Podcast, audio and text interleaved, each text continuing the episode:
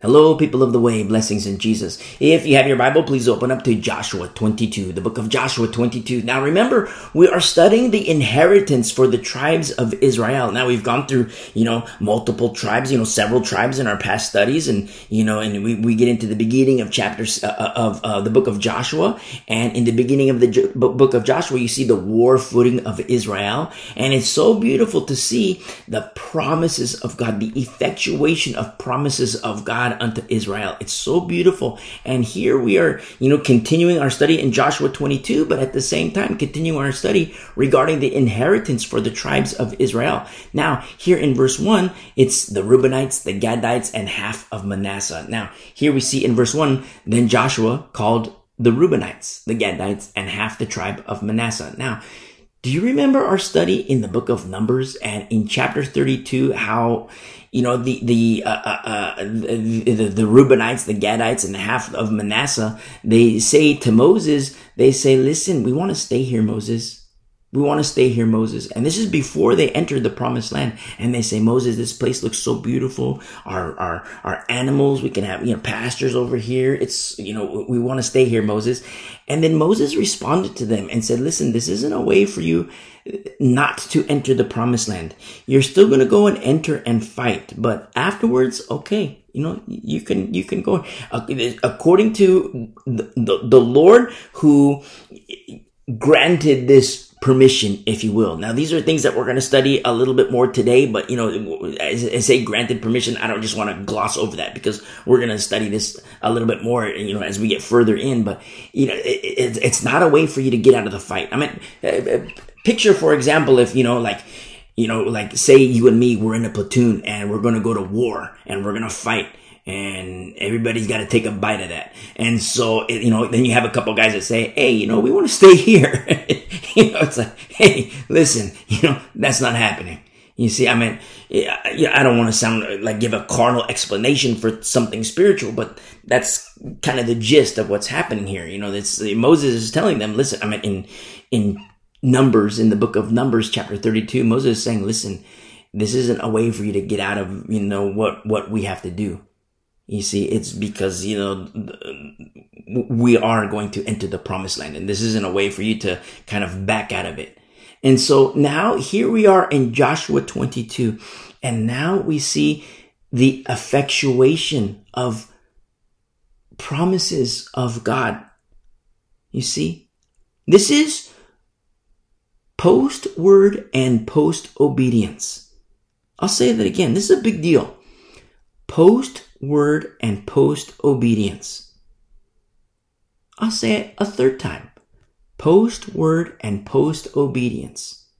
Now, you say, why does he keep saying that? What is he talking about? What does he mean? Now, the effectuation of God's promises, that, that's this, you know, how the Lord works. He never changes. And so you see here in, as the, in the Reubenites, the Gadites, and half the tribe of Manasseh, they are receiving their inheritance.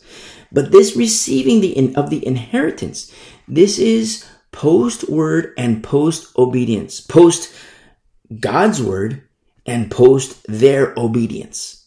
And now you see the effectuation of what happens here.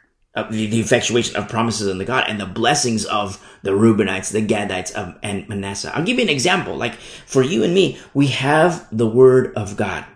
The, the Word of God is everywhere. You know, I mean, you, you hear me say that and you're like, well, wait a second. I don't get it. The word of God is everywhere. Now, in some cases, it's collecting on, on the dust on shelves. You know, people might have a Bible that's been, you know, sitting on a shelf for their whole lives. It's never been opened, but yet it's there. So we have the word of God, but where is obedience? You see? I mean, I, I say sometimes Bibles collect dust and it breaks my heart. I wish that were never the case, but God doesn't make robots. God doesn't make robots. Everybody has a choice. And where you see obedience is also where you see the effectuation of promise. You see, this land that the Reubenites, the Gadites, and half Manasseh, this land that they wanted, it was desirable for them. They wanted it. It was, it's, it's, nothing bad. You know, desires, desires themselves, I mean, depending on what the desire is, that can be bad, but like desire, like, wow, you know what? I, this land looks good. And the Reubenites, the Gadites, and half Manasseh, you, you, this seems suitable for us. And not, it's not the Lord that just said like, you know, flat out no. But understand, it's like, you know, for back then, at that time, in, in, in chapter 32 of the book of Numbers, at that time, no. There was still obedience required unto the Lord. I say obedience required, but obedience which was a choice. They had a choice to make. And they chose wisely. They chose well because they chose to obey the Lord. Not like Achan. Achan chose to obey the Lord, but not for the long run. He chose to obey the Lord in terms of entry into the promised land. And, you know, there was, he engaged in a fight and you figure, okay, well, this is good. But he wasn't in it for the long haul because there was wickedness in his heart. You see, and just, you know, our study from uh, Joshua chapter 7, you'll, you'll, you'll learn all about that. But with obedience comes the effectuation of promise. What about the promised land for you and me? And I speak of not a carnal promised land. I speak of the spiritual. I speak of paradise. I speak of Zion. Paradise. When Jesus tells the thief on the cross, today you will be, be with me in paradise. That's what I'm talking about. Paradise. You see, for the thief on the cross, I mean, Jesus told him, today you will be with me in paradise. I mean, he was like, you know, minutes away from dying. Maybe, you know, an hour away from dying. I doubt it. He was probably pretty close to dying. Maybe like an hour, you know, but he was pretty close to dying. I mean, same day. And the Lord says, I tell you the truth, today you will be with me in paradise. You see? And then the effectuation of promises. The promise of the Lord Jesus Christ unto the thief on the cross. You say, well, how could he obey? How could he obey when he was on the cross? Listen, we're not saved by works. We are not saved by works, lest any man should boast. But as the book of Hebrews says, we're saved for works. You see, the works of God. Remember the when the disciples were called, you know, Jesus says, Hey, you know, well, I'm paraphrasing. Jesus says, you know, call, calling the disciples, calling them to be his disciples. And then they say, you know, Jesus, you know, listen, we're, we're, we're, we're gonna, let me go, there's, there's a funeral. Let me go bury my family. Let me, you know, listen, my family, you know, I love them, got my aunts and my uncles. Let me go bury them. And Jesus says, let the dead bury their own. That's hardcore. That's hardcore. In one sense, you could say like, wow, that's kind of mean. Let the dead bury their own. I mean, that, that's my auntie, you know, that's my uncle, that's my grandma, that's my grandpa. And you're saying let the dead bury their own? And how the Bible says it's like they're living, but they're dead. They're living while dead. You see? Now, this is where Calvinists and Reformed theology people get crazy because they say, oh, they, they're predestined for hell. But when you read the Gospels, now, I don't teach Reformed theology. There's plenty of resources. You know, go to thewayunderground.com and there's resources there about Reformed theology. It's unbiblical. Calvinism, unbiblical. And so you hear me say the Calvinists, the Reformed, they go crazy over this. But for a reason, because their theology isn't biblical. Now, if you're Reformed, if you're Calvinist, I love you. But go to the website, listen to those studies, and you'll understand more. And so when Jesus says, let the dead bury their own, but when you read the Gospels in chronological order, you start to see, wow, these families where Jesus says, let the dead bury their own, now you start to see, wow, the mom is a Christian. The dad, he's a Christian.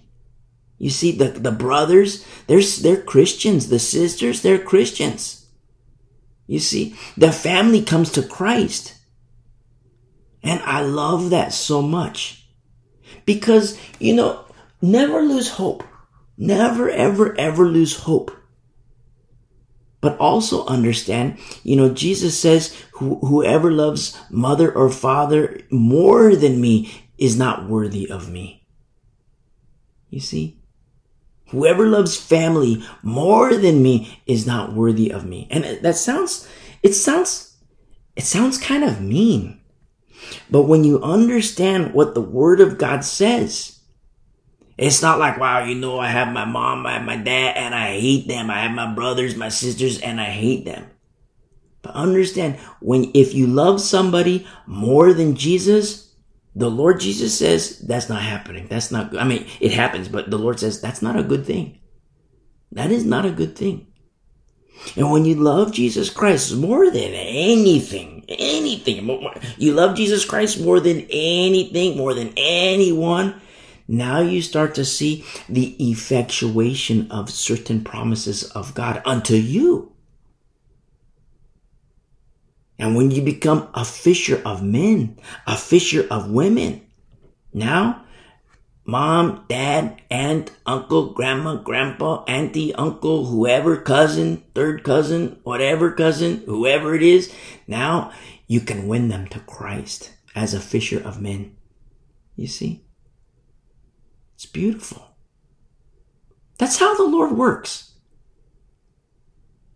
And so you see, with obedience comes the effectuation of promises. You and me, we also have a promised land. I speak of paradise. You see? If that thief on the cross came down from the cross, he would still have uh, the next day, he would still have the next week, he would still have the next month, he would still have the next year, the next decade. And every single one of those days, he would have a choice to make. Am I going to honor the Lord or am I not going to honor the Lord? Am I going to live sacrificially unto the Lord or am I not going to live sacrificially unto the Lord? You see?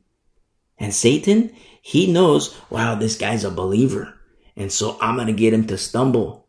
I'm going to get him, I'm going to tempt him with this. I'm going to tempt him with that. I'm going to tempt him here. I'm going to tempt him there because I want this guy to fall because Satan knows he's going to burn in hell and he wants to drag God's people with him. He wants to drag God's creation with him to hell.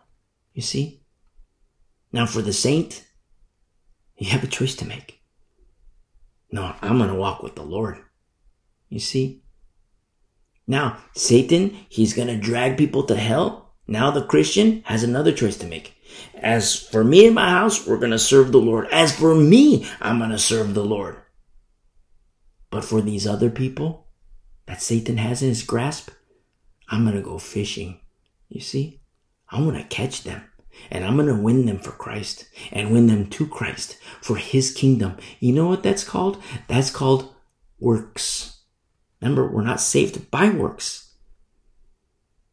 But Hebrews says we're saved for works. You see? And with obedience comes effectuation of promise. And so we continue here in verse 2.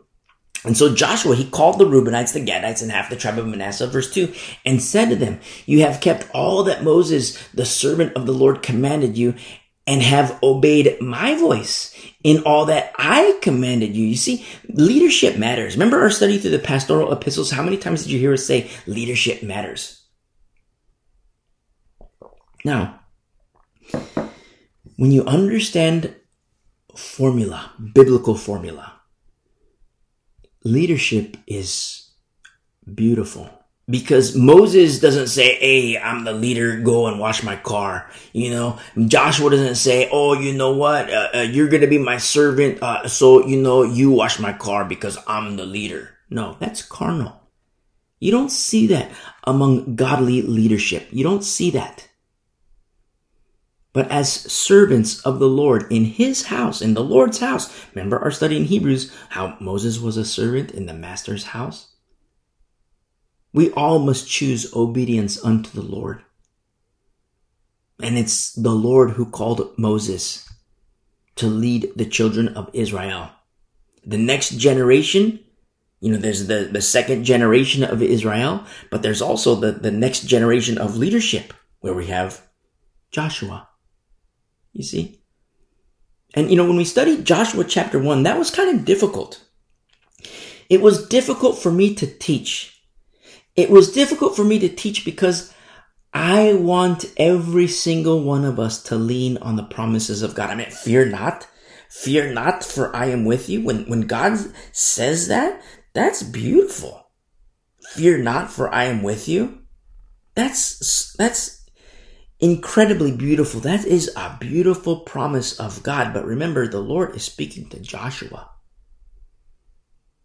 The Lord is speaking to Joshua. A lot of times people have that on magnets. They have it on posters. Oh, you know, I will never leave you nor forsake you. You know, be strong and courageous and all. Remember when you look at Deuteronomy where the Lord says, I will never forsake you. But in the same chapter, he says, I will forsake you. What happened? Did the Lord change his mind? No. The Lord didn't change his mind. It's the people, they change their heart. You see, the people change their heart. You see? And it's happening today. People change their heart. Have you ever seen somebody on fire for the Lord and they love the Lord? It's like, wow, this guy, this lady, they're unstoppable.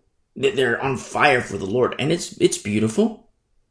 But it's like, you know, five years later, 10 years later, you know, they're doing crack. You know, 10 years later, you know, the guy's having sex like crazy, you know, with the strippers, the prostitutes, gambling, you know, and doing the Ouija boards, you know, worshiping Mary. 10 years later, she's doing her chakras, her crystals, her yoga, her hot yoga, and all this, all that. It's like, whoa, what happened? Then you say, hey, I thought you were Christian. What happened? They say, oh, you know, I'm not down with that anymore. I don't go to church anymore. I don't do this anymore. You see? Well, what happened to the fire? You see? And you see fidelity unto the Lord, faithfulness unto the, the, the Lord is faithful. He has, uh, he has shown himself. He has proved himself as faithful. What about our faithfulness unto the Lord? What about your faithfulness unto the Lord? What about my faithfulness unto the Lord? You see? Remember, this is, this is a It's a marriage. Now, the wedding hasn't happened yet, you know, prophetically speaking, the wedding hasn't happened yet. The bridegroom is coming. But fidelity unto the bridegroom, that's a big deal. That's a huge deal. You see? And so you have here when Joshua calls these people, the Reubenites, the Gadites, and half Manasseh, he's saying, listen, you kept the, uh, in verse 2, you've kept all that Moses, the servant of the Lord, commanded you and have obeyed my voice and all that I have commanded you. You have not left your brethren these many days up to this day, but have kept charge of the commandment of the Lord your God. You see, it's the Lord who told Moses, the Lord who told Moses and Moses who told the Reubenites, the Gadites, and half Manasseh. You see? Now, remember, the Reuben, the, the Reubenites, the Gadites, and half Manasseh, they wanted the land, they wanted to stay in the land east of the Jordan. They desired it. You see, now, their desire wasn't anything inherently bad at all. How to achieve it was. Let me say that again. Their desire wasn't bad. But how to achieve it was. Because if you remember our study in Numbers, the Reubenites, the Gadites, and half Manasseh, they say, wow, this is a desirable, desirable land. And they said to Moses, Moses, let us stay here. We want to just stay here. You guys can go do your deal, but we want to stay here. You see? But the commandment of the Lord, here in verse 3, it's from the Lord. And the Lord told Moses, and Moses told them, listen, no, this isn't a way for you to get out of the fight. I mean, I give that example that earlier, like we're in a platoon of warriors, we're in a platoon of fighters, and we're in a war footing, we're in a war campaign, and we're gonna go and engage. We've we've we, we, we received orders, and we're going in. And you have a couple guys, you know, say, "Hey, you know what? We want to stay here." That's not happening. You see, that's not happening. And that's what the Lord says to the Reubenites, the Gadites, and half Manasseh. It, the, the Lord didn't just flat out say like, you know, you know, like, listen, we have desires. You and me, we have desires. Now, you know, there are carnal desires and then there are spiritual desires. Now, with growth and maturity and understanding, all, and, you know, transformation being created into a new image, your desires are going to change. 100%. Your desires will change. You know, before you came to Christ, you know, your, your desires might be very carnal. You know, sex, drugs, rock and roll, the whole nine yards. But then in Christ, your desires change. And yes, they do change. Now, where they don't change, when you st- when you see desires that don't change, there's a problem. There's an issue. There's something that needs to be addressed because the defunct pastors and the defunct elders, they do not address these things. You see, you and me, we are to move on to perfection. Remember Philippi? Philippi and Corinth? You say, well, they're all Christians. They're all saints. Yeah, they are. But there's a difference. When you look under the hood, there's a difference. Philippi ain't Corinth, and Corinth ain't Philippi. You say, but they're all Christians. Yeah, look under the hood. And listen to our studies, you know, our studies through First Corinthians, Second Corinthians, and then get, you know, all the way to Philippians, and you'll see, wow, there's a difference in these churches. Then you start to see, wow, who, who are the, the, the, the full package pastors? The full package pastors are found in Philippi. The defunct are found in Corinth. Listen to our studies, they're archived. You see? And it's very important to understand. It's like, wait a second, for these Reubenites, the Gadites, and half Manasseh, their desire, listen, it was beautiful land. It's not, it wasn't a bad thing to desire, how to achieve it was. You see? And that's, you, you see, when they, when they asked Moses, they didn't want to pass into the promised land because of their desire for the land that was east of the Jordan. You see, they had the desire, but they wanted to take it upon themselves to achieve that desire. But with obedience unto the Lord, listen, there is a manner of conduct that is pleasing to the Lord. Remember when we started our study in Leviticus and there was the challenge that was posed about our lives, your life, your life, my life. To start thinking of our lives as a sweet aroma unto the Lord. Now, what aroma do you want to present to the Lord? Do you want to be a sweet aroma or do you want to be, you know, funky and stinky before the Lord? I mean, I, I want us all to be a sweet aroma unto the Lord. I can only make the decision for myself. You can only make the decision for yourself. What aroma do you want to be unto the Lord? You see? And yes, we have desires. But carnal desires, it's an indicator of carnality. Remember what the Bible says in 2 Corinthians chapter 10 verse 5? For you and me to bring every thought into captivity to the obedience of Christ. Obedience in the thought realm. Obedience unto Christ with our thoughts. You know what that means? That means you're not thinking about the dirty stuff. To be obedient to Christ, the Lord Jesus Christ in our minds. Remember Philippians 4 verse 8? Whatever things are true, noble, just, pure, lovely, of good report, virtuous, and praiseworthy, meditate on these things.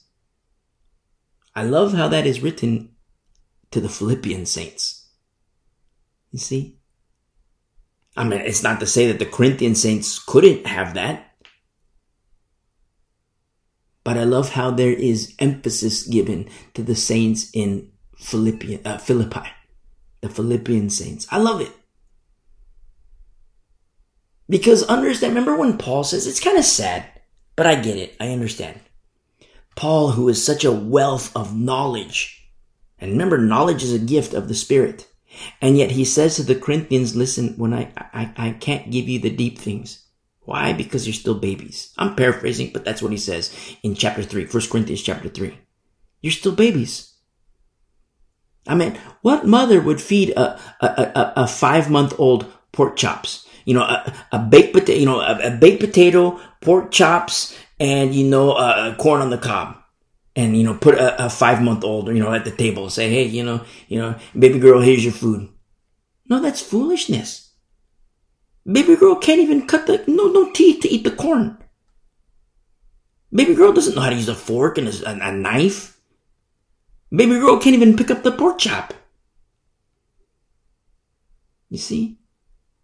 Milk. And milk is beautiful, but understand milk is for babies. But with growth and maturity, baby girl, in the course of time, she can eat the pork chops. She can eat the corn on the cob. She can eat the baked potato. You see? And there is a manner of conduct that is pleasing to the Lord. You and me, we have a choice to make. Do we walk in that?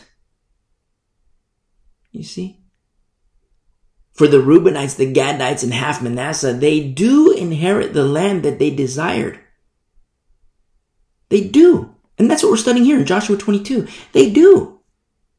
But it's in a manner that is pleasing to God because before they wanted to. They, they wanted the land. It was desirable for them. But it wasn't right when their desire, their, their, their desire that they had before, there, for them, there was a manner of conduct that was pleasing to the Lord. What was the manner of conduct? A, enter the promised land. There is a period of, there is a war footing. You see? And we're talking formula because remember the formula is gotta be right. When the formula was wrong in Achan, you know, say goodnight, Achan. It's over, Achan. But that was Achan because he made his choice. And I don't mean to gloss over it like, you know, okay, it's no big deal. Listen to our study through Joshua 7. That's a big deal. The sin of Achan.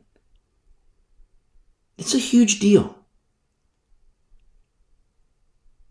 And so you see the Reubenites, the Gadites, and half Manasseh, they absolutely inherit the land that they did desire. And it's still desirable for them. But now it's in a manner that is pleasing to the Lord. It's with the guidance of Moses and Joshua. You see, leadership matters. Leadership matters. It's not Moses getting on a high horse and be like, no, no, no, you can't have this good land. It's not Joshua getting on a high horse and saying, you know, hey, you can't have this land. Go wash my car. You can't wash the, you can't have, you can't have this. Go, go, uh, you know, uh, clean my house. Go clean this. You know, like a servant class, creating a servant class. That's carnal leadership. I don't even call it leadership. It's dumb leadership because it's carnal. And you see that sometimes. You see it in churches sometimes where pastors, you know, they have their pastor parking spot and they're treated like they're like royalty. And it's like, well, wait a second. Remember what Paul says? Paul, who's like a pastor of pastors. And he says, we're trash. That's what he says. You read 1 Corinthians 3 and 4. That's what he says. We're the scum of the earth. But you, you, you're. You remember, we make the distinctions between field and worker. And that's what Paul says of the worker. He says, We're the scum of the earth, we're trash. And it's so powerful when we have this understanding of how the Lord works. His nature and his character that is learned in the entirety of the Bible, Old Testament and New Testament. And within the framework of covenants, you start to see like, oh my goodness, Lord, you're so good. You're so good because remember, his work was finished at the beginning. And yet all these things were put into motion. Covenant or promise to Abraham, you know, covenant uh, within the framework of the, you know, the law, you know, covenant of the law, and then, you know, the law in operation unto the law. But remember, the law is a passageway, and within that passageway, a person learns to fear the Lord, trust the Lord, love the Lord, which is also a passageway unto faith. Because remember, our study in Hebrews, the mixture of faith very few reach that mixture of faith. Very, very few. Within the framework of the law, very, very few reach that. Moses did. Hannah did. Samuel did. You see? Rahab did.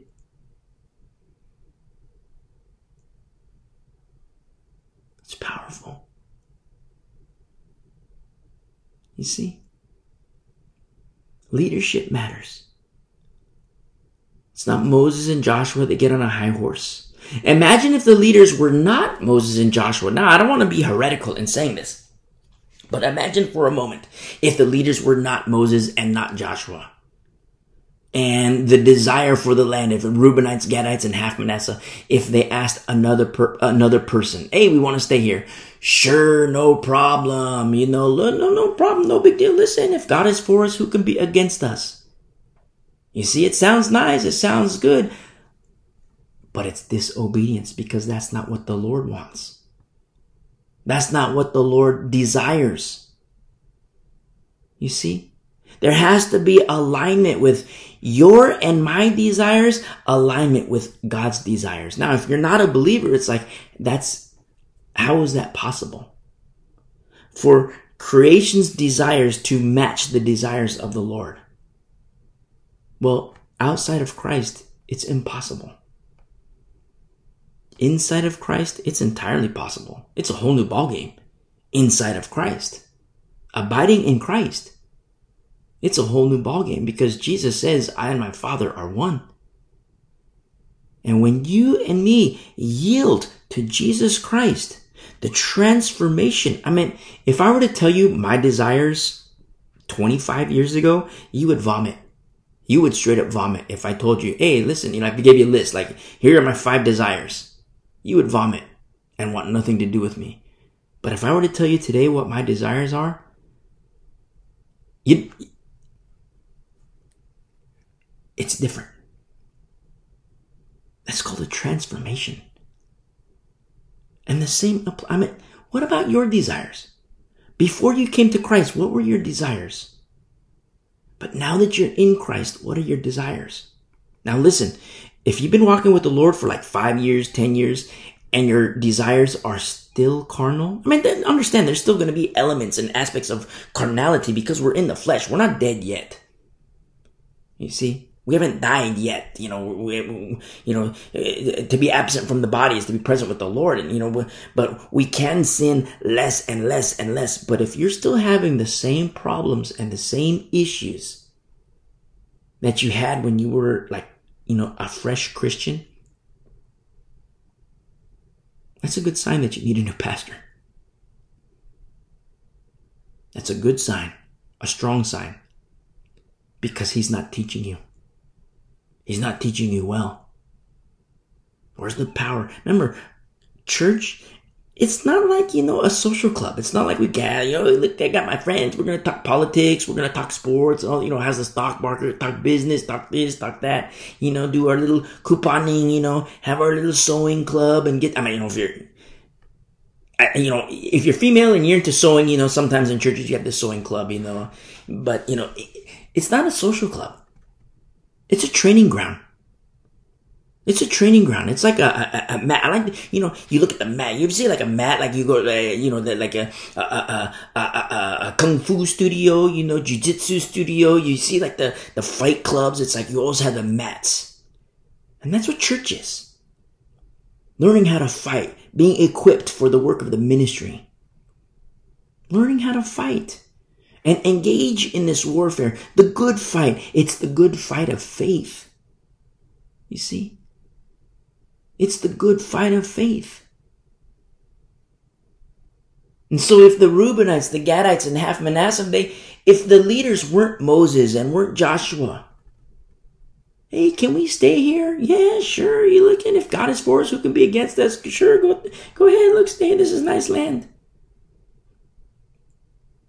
You see? And when you read the account, you remember our study in Numbers. The Lord says, listen, that's sin. If you don't enter the promised land, that is sin. Now I give this example, you know, what if the leaders weren't Moses and Joshua? And they just asked some, you know, Joe Schmo, hey, can we stay here? Yeah, sure, no problem. Such a leader would give guidance. He would give guidance, but it would be guidance into sin. You see, Moses and Joshua, in terms of leadership, we're talking full package. And all that's implied. And if you've been walking with us for a while, you listen to our studies, the pastoral epistles, you know, you know, when we say full package, you know what we're talking about. It's very important to make these distinctions and have this understanding because the days that we live in, they're evil. They are wicked. Wicked, wicked, wicked. I wish, you know, we could say like, oh yeah, go to church, go to church, go to church. But I can't say that anymore. I cannot say that anymore. Oh, you know, you're, you're, you're having problems with your marriage, go to church. Oh, you're, you're, you know, you're having your problems with alcohol, you're having problems with sex, and you're, you know, you're, you know, you're having problems with crack and, you know, meth, and, you know, you're having financial problems. Go to church, go to church, go to church. Nope, can't say that anymore. Can't say that. Church is a very dangerous place now. Prophetically speaking, church, it's going to be crazy town. Prophetically speaking, church is going to be a madhouse in the last days. And you look at the theologies that are taught in churches today, and not just the theologies of what is taught, but you look at the fruit of carnality, the wickedness, pastors who are doing their sex, they're doing, you know, they, have their little secret lifestyles. You see? and pastors who are like molesting kids, youth pastors molesting kids. Church is no longer a safe place. You know why? Because the Lord is forgotten. That's why. The Lord is forgotten. The God of Abraham, Isaac, and Jacob. And prophetically speaking, these things must come to pass. It's painful. I don't like saying it because it's painful. It hurts. I wish I could say, oh, you know, you're having marital problems? Go to church. Go talk to your pastor. Oh, what's that? You, you're, you're, you know, addicted to, you know, pornography. You're addicted to meth. You're addicted to, you know, vodka, whiskey, whatever it is. You know, you're having problems. You have, you know, uh, you, you know, you, you know, you're, you're married and, you know, you want to kill your wife. Your wife wants to kill the husband. It's like, okay, okay, go talk to your pastor got any marriage problems or you know your your kids are going crazy hey go go to counseling go talk to your pastor but you know what today i can't say that anymore you see you know why because the leadership they're compromised but they compromise themselves you know it, various means false teaching theologies that do not line up with the bible you see the hypocrisy. You see it everywhere. You know, it's sad to, to talk with a kid and a kid who's adamant, like it's just adamant. I am not going to church. Why is that?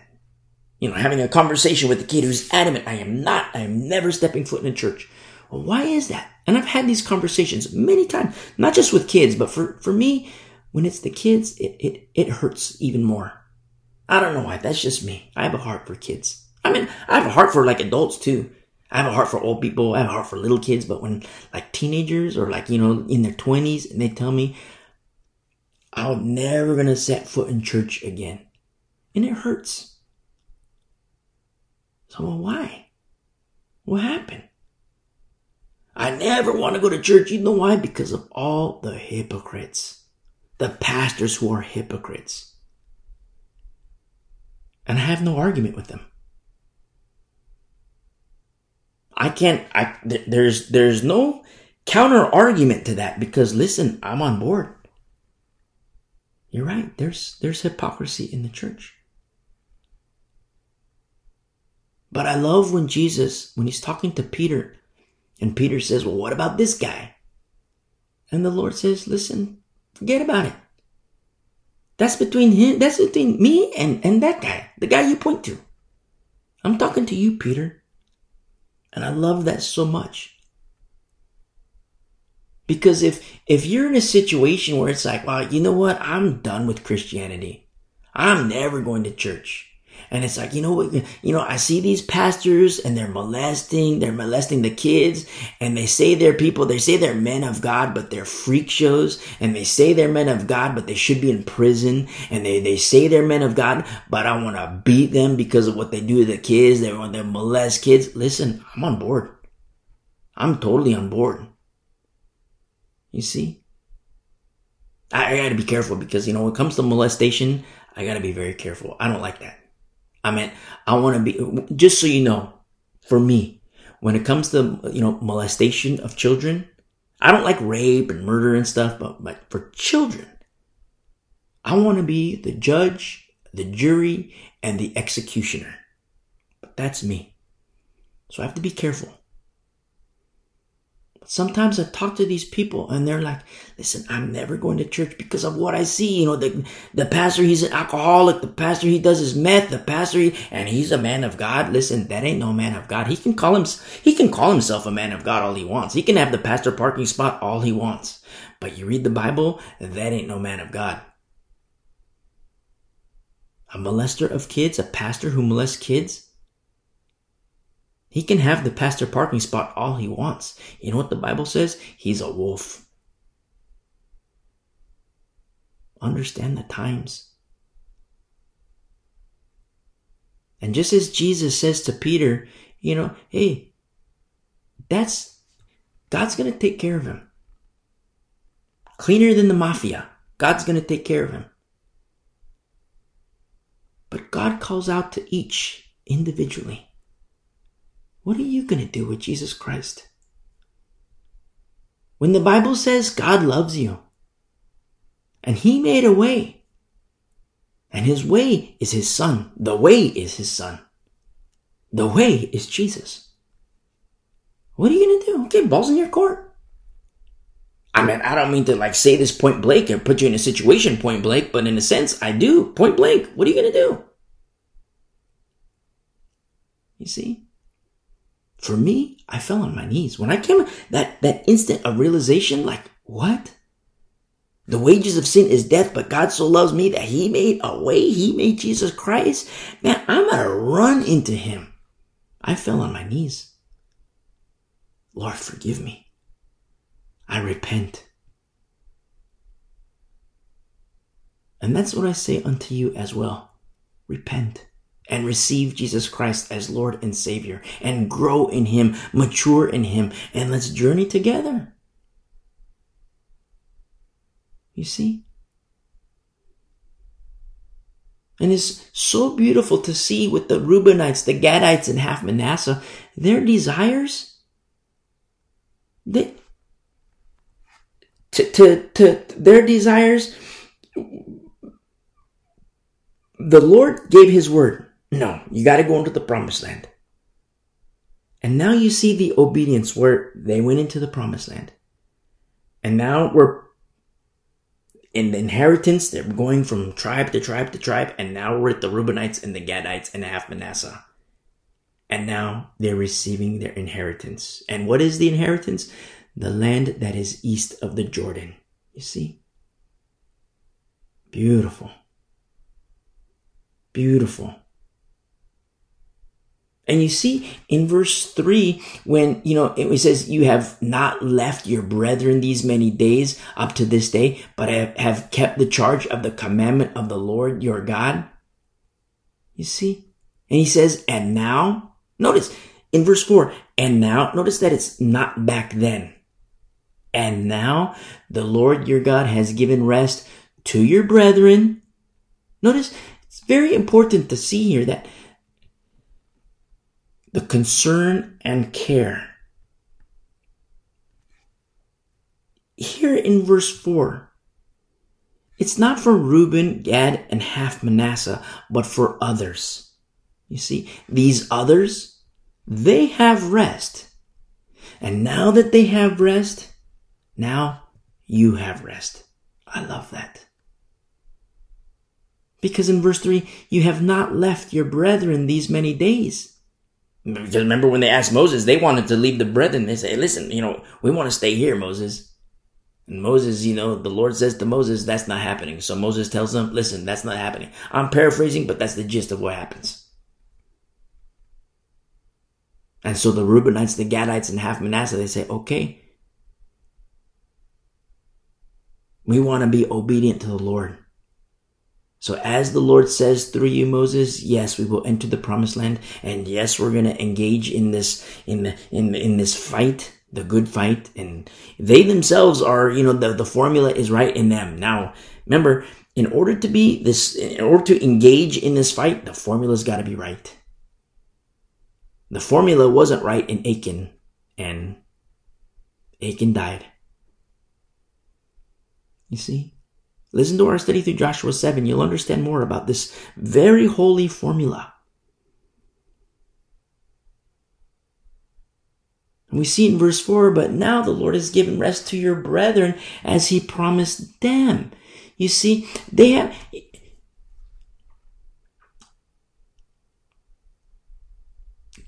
rest for the Reubenites, Gadites, and half Manasseh. They have it.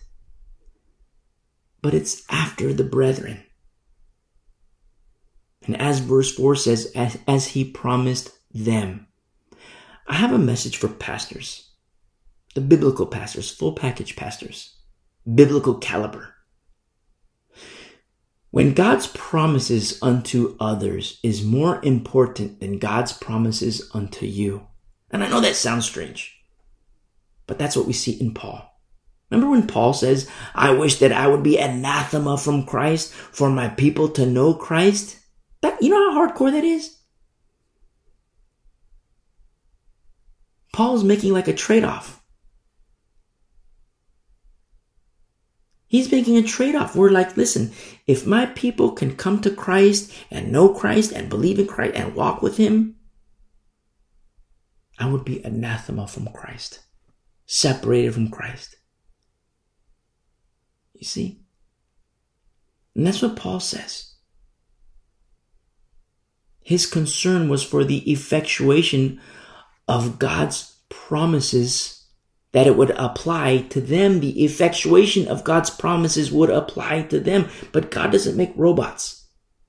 They have a choice to make. You see?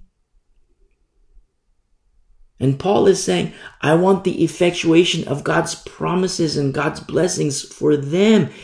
And if for me that comes at a cost of a curse for me, then so be it. Anathema from Christ, separated from Christ. That's hardcore. When your concern is for the effectuation of God's promises unto others not unto self. And my message for the pastors in these last days is that you will be alone. According to the flesh, you will absolutely be alone, but according to the spirit, that's a different ballgame. Look at Paul. Paul alone. I mean, yeah, he had, you know, in the very beginning, yeah, there were people. Very well respected Paul. But towards the end, no. People were leaving him. Remember our studies through the pastoral epistles? Saints, not just like, you know, a church here and a church here. No. All the saints were leaving Paul. Look at John the Baptist alone.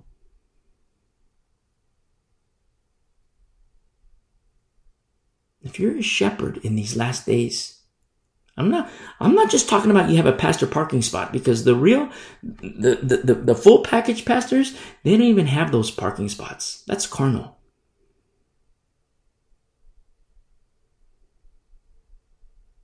They were drink offerings. Paul, a drink offering. John the Baptist, drink offering a sweet aroma unto the Lord, naked before God, just as we studied on Sunday. You know, naked, I wish I could say, well, naked in the Greek means this, or, you know, Old Testament, naked in the Hebrew means this, but no, this is straight up naked.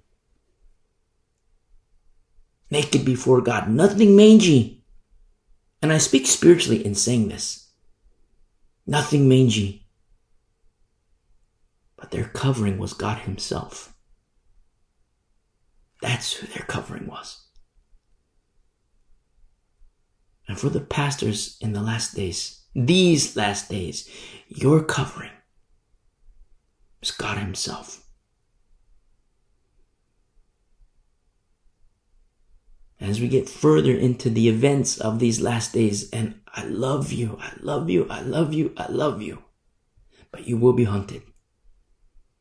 You will be hunted. Prophetically speaking, you will be hunted. On the forefront of this holy endeavor. Keep it on the forefront of your mind, of your heart. God's rest, but, but, not for self. God's rest for the saints, for the flock of God, for the sheep and for the lambs.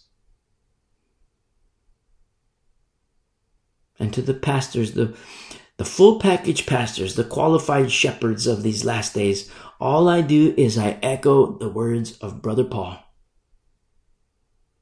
To live is Christ. To live is Christ Jesus, our King, and to die is gain. And this is the way of the shepherd. Notice what we see here in verse 4, actually, verse 3 and 4. For the Reubenites, the Gadites, and Manasseh, you have not left your brethren. You've kept the charge of the commandment of the Lord your God, and now the Lord has God, the Lord your God has given rest to your brethren as he promised them, the promise, the effectuation of promises to them. Now, therefore, in verse 4, return to your tents and to the land of your possession, which Moses, the servant of the Lord, gave you on the other side of the Jordan. You see? Now you have rest. When your brethren, they have rest, now you have rest. That's beautiful. That's, that's sacrificial. And notice what we see here in verse 5. But take careful heed to do the commandment and the law, to do the commandment and the law which Moses, the servant of the Lord, commanded you, to love the Lord your God, to walk in all his ways, to keep his commandments, to hold fast to him, and to serve him with all your heart and with all your soul. You see, the doorway that leads to faith is presented right here.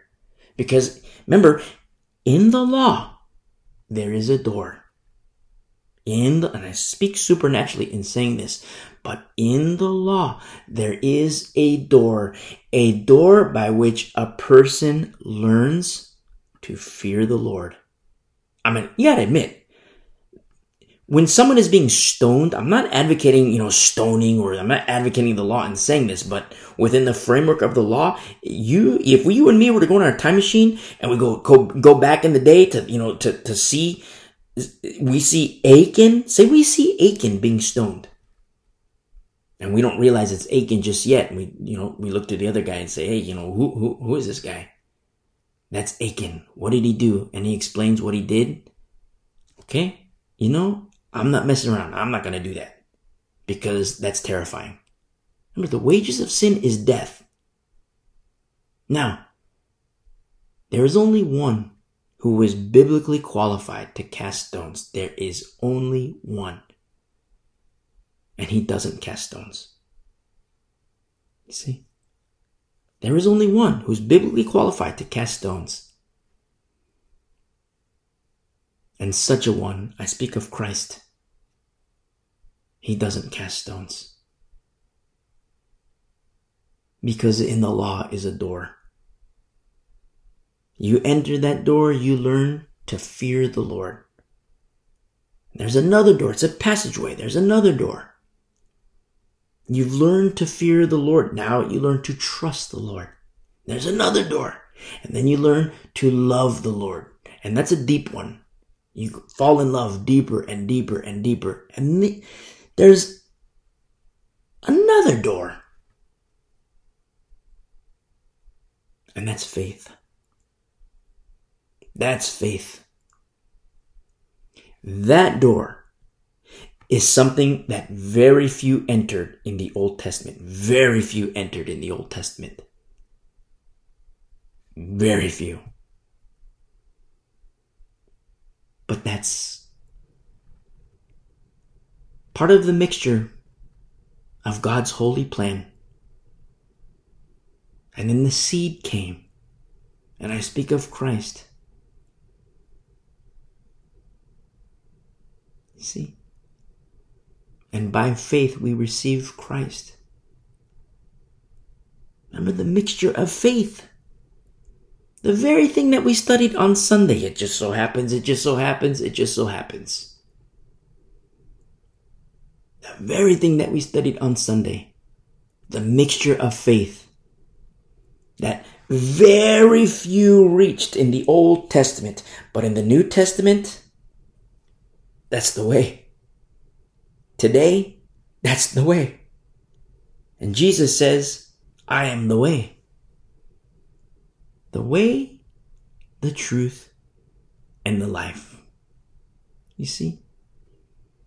No one comes to the Father but by me, but through me. I'm just the messenger. It's Jesus Christ. Son of the Most High.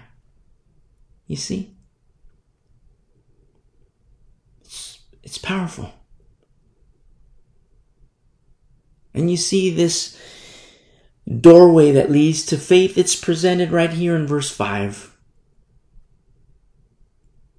And in verse 6, so Joshua blessed them and sent them away, and they went to their tents.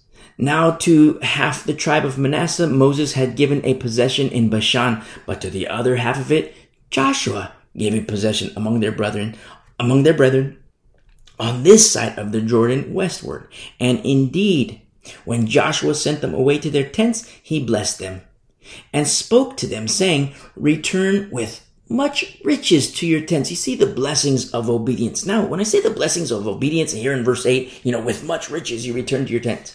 I'm not talking about riches of the world, but the riches that come from God, how He gives and blesses oneness with Him. He's more than enough. I'm speaking about riches that are not carnal. Remember, we're in the Old Testament here in Joshua, uh, the, the, our studies through the book of Joshua. We're, we're this uh, observe Israel according to the flesh but remember Stephen? Remember Stephen in the book of Acts, New Covenant? When he's stoned, he's dying as he's being stoned to death. I mean, they didn't take like little pebbles and throw little pebbles. No, they took like, you know, grapefruit type, you know, size stones. And they didn't just like, you know, a little toss here. No, they would hurl those things hard and you get hit in the shoulder, that's gonna hurt. You get hit in the thigh, that's gonna hurt. You get hit in the face, we're talking like cracked skulls.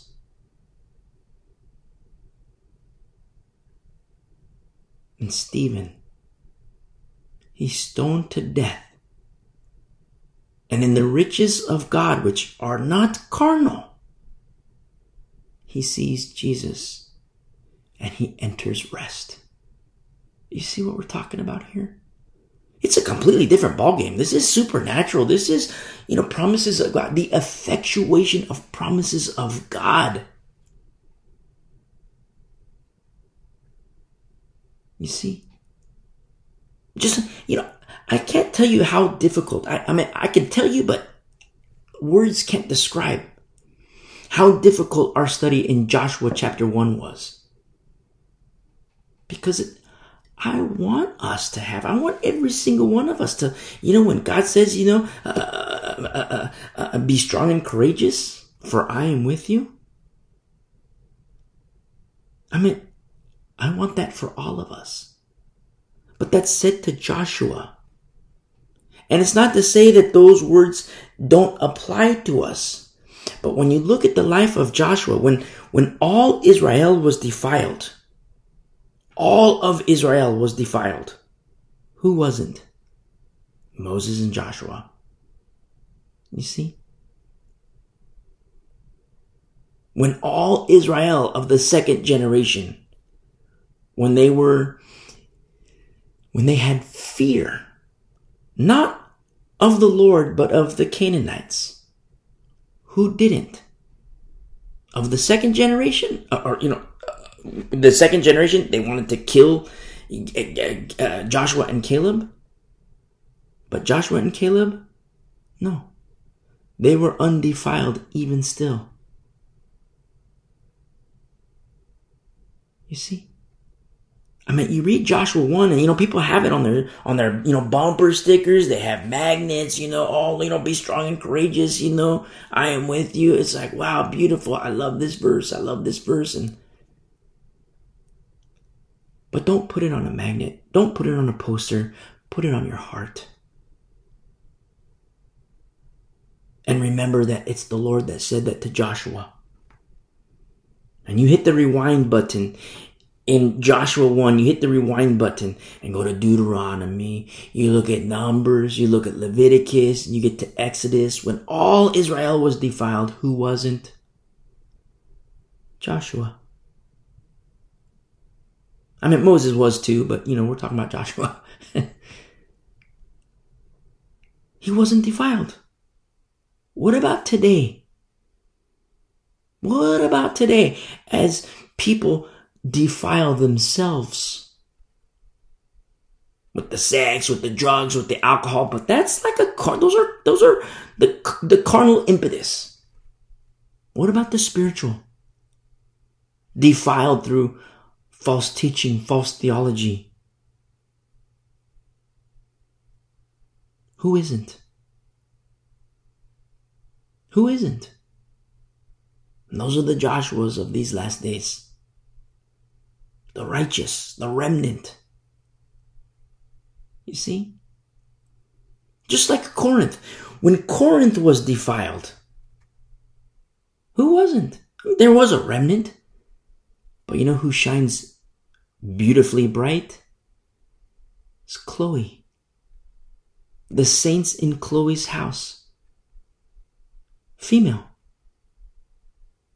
a home fellowship, females. You know how bright they shine? It's not to say that all of Corinth was defiled, but there was defiling, and a little leaven leavens the bunch. It had to be addressed. But then you turn your gaze to the house of Chloe. Oh my goodness, that's like you have to put on your sunglasses because it just radiates with brightness, light light, oil for their lamps. You see? And so we see here that uh, the, the, the, the, the other tribes, they have their rest. And now that they have their rest, okay, now we have rest. Now we have rest for the Reubenites, Gadites, and half Manasseh. Here in verse 8, return with much riches to your tents with very much livestock, with silver, with gold, with bronze, with iron, and with very much clothing. Divide the spoil of your enemies with your brethren. And verse 9, so the children of Reuben, the children of Gad, and half the tribe of Manasseh returned and departed from the children of Israel at Shiloh, which is in the land of Canaan, to go to the country of Gilead, to the land of their possession, which they obtained according to the word of the Lord by the hand of Moses. You see, remember when they, when they asked Moses? Many, many, many moons ago, they asked Moses, Hey, Moses, this looks like beautiful land. We want to stay here. And the Lord speaks to Moses, and Moses told the people, Listen, no, you got to enter the promised land. You got to enter the promised land. We're going to fight. And then after that, then you can return here. That's what the Lord wants. According to the word of the Lord by the hand of Moses. You see, it's not Moses getting in like in a in a uh, he's not getting on a high horse. He's not getting on a high horse at all. No, he's he's a good leader. Joshua, a good leader. But even with Moses, just as we studied in Hebrews, a servant in the master's house. You see? Servants they don't do their own bidding. I meant the good servants, the qualified servants. They do not do their own bidding. They do the bidding of their master. And in the house of God, the master is Jesus Christ. You see? Jesus speaks to the Pharisees and says, Moses wrote about me. How could that be? You see, intimacy with the Lord. Moses preached the gospel. You say, wait a second, how could Moses preach the gospel? Well, when you listen to our studies through Leviticus, Numbers, Deuteronomy, you'll see the gospel. It's there. And you'll see it. With eyes to see and ears to hear, you'll see it. When we started our study, our journey through the book of Leviticus, it came with a major warning label. A major, major warning label. Something that we warned quite a bit in our studies through Torah. making distinction, the distinction between covenants, the old covenant and the new covenant. You and me, we are a people of the new covenant, not the old. You see, the new. The, the old has the doorway which leads to faith. But today, the new covenant, it's by faith, abiding in Christ. You see? And so we see here in verse 10. and when they came to the region of the Jordan, which is in the land of Canaan, the children of Reuben, the children of Gad, and half the tribe of Manasseh built an altar there by the Jordan.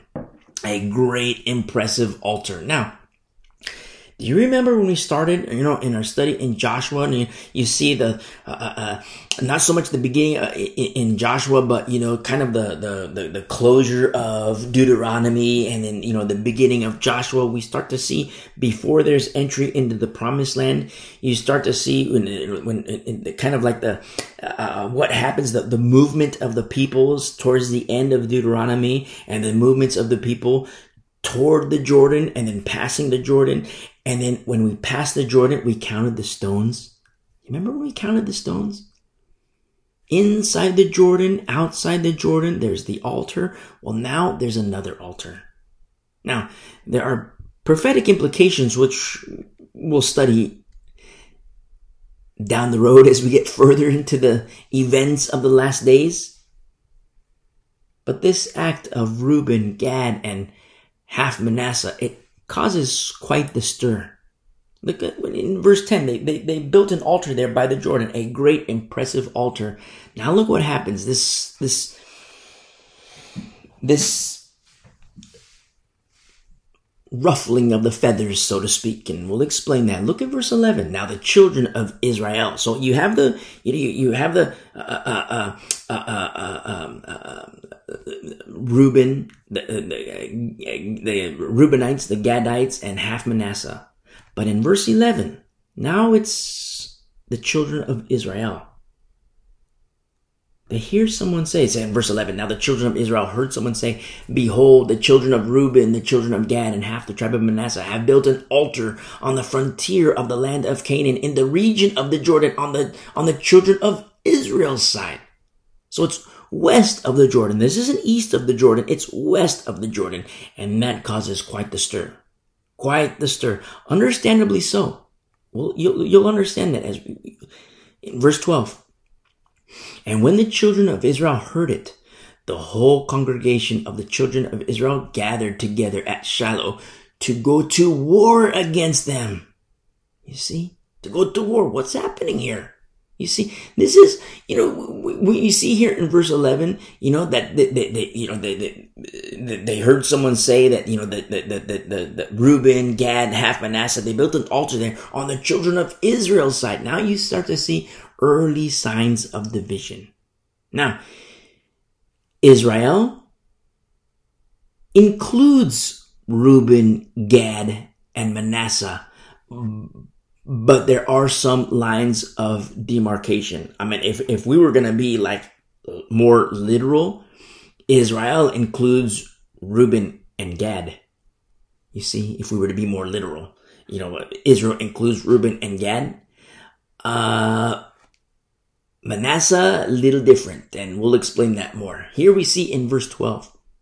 And when the children of Israel heard it, the whole congregation of the children of Israel gathered together at Shiloh to go to war against them. Then the children of Israel sent Phinehas. Remember Phinehas with his javelin in our earlier studies here in, in, in the book of Numbers? Then the children of Israel sent Phinehas, the son of Eleazar the priest, to the children of Reuben, to the children of Gad, and to half the tribe of Manasseh into the land of Gideon or into the land of Gilead. In verse 4, and with him ten rulers, one ruler each from the chief house of every tribe of Israel. And one was the head of his father among the divisions of Israel. Then they came, verse 15, then they came to the children of Reuben, to the children of Gad, and to half the tribe of Manasseh, to the land of Gilead, and they spoke with them, saying, Thus says the whole congregation of the Lord. What treachery is this that you have committed against the God of Israel to turn away this day from following the Lord in that you have built for yourselves an altar that you might rebel this day against the Lord? That's, that's a hardcore question. And this is Phineas. This is Phineas. Remember Phineas stopped the plague?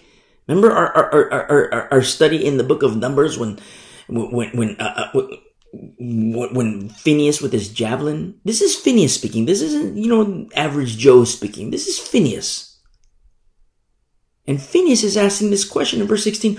What treachery? What treachery is this? Reuben, Gad, half Manasseh? What treachery is this that you have committed against the God of Israel. You see? Because you've turned away this day from following the Lord in that you have built for yourselves an altar that you might rebel this day against the Lord. Now it's like, well, wait a second. Hold on there. You see, it, he, he doesn't stop. He keeps going.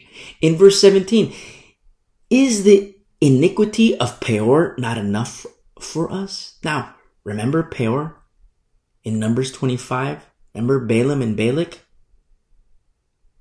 Balaam is a Old Testament example of a short-term believer. And Balak is a type of Satan.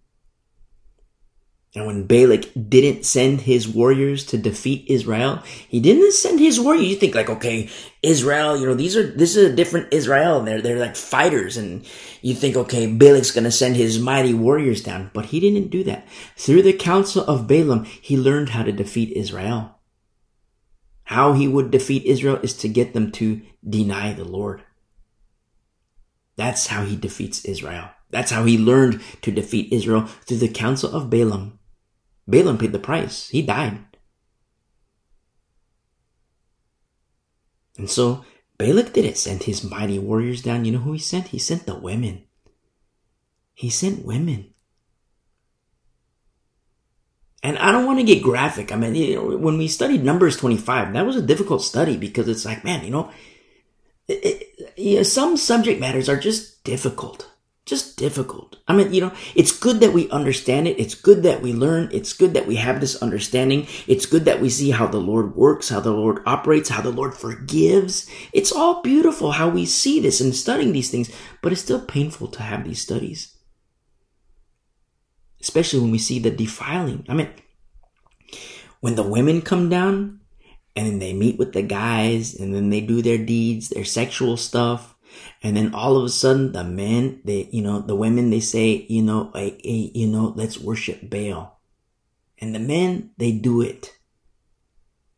Hook line and sinker. Don't forget satan's a fisherman too. He's he's not you know he, he's satan he dangles candy you see, he's not gonna dang, he's not gonna say, hey, you know, walk with me and, you know, I'm gonna punch you in the gut and I'm gonna knock you out. I'm gonna punch you. I'm gonna kick you. I'm gonna stab you. He doesn't say, hey, I'm gonna do this every five minutes.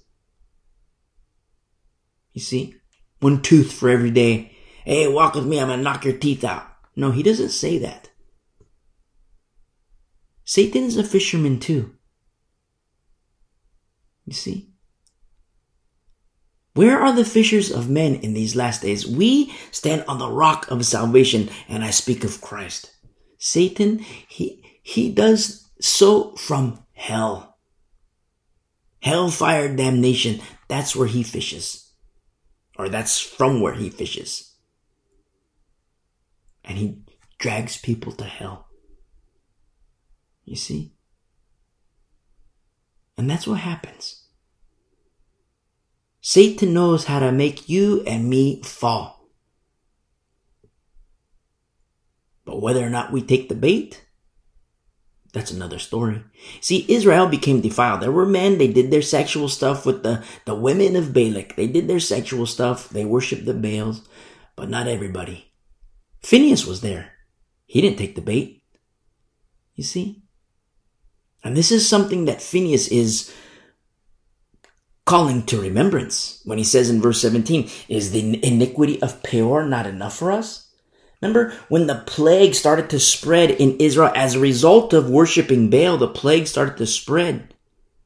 And it was Phineas who took action with his javelin. Remember his javelin? Beautiful. Beautiful. You see, when everybody was falling, Phineas made a stand. When all Israel was defiled, Joshua made a stand. When all Israel had fear, they were instilled with fear. Joshua made a stand. Caleb made a stand. Moses made a stand. Aaron made his stand. Now, Aaron post golden calf because, you know, Aaron was responsible at the golden calf. You see? Look at Hannah. I'm, I'm so in love with Hannah. Look at Hannah. The high priest thought she was drunk and yet she was making her stand. The high priest, by which was deaf, he couldn't hear the Lord. He was high priest, and the Torah says that the Lord would speak to the high priest. But the Lord wasn't speaking to Eli. You see, why is that? Formula. Wrong formula in Eli. But he's the high priest. That's nice. Wrong formula. You see? Just like pastors. Oh, the Lord is speaking through this pastor. He's such a godly man. Wrong formula. You see? He's teaching replacement theology. He's teaching grave soaking. You look at his works, it's hypocrisy, false teaching, false theology, wrong formula. But he's got the pastor parking spot. That's nice. Wrong formula, according to the Bible. Wrong formula. You see, the Bible says it is necessary for Christians to submit to pastors. To submit to pastors. But the Bible also warns about submitting to the wrong pastors. So wait a second. If it's, if it's holy and good and beneficial and advantageous to submit to a pastor. But it's the opposite to submit to the wrong pastor. What is the Christian? What is the saint to do? Well, understand the Word of God. Because the Word of God teaches us about formula.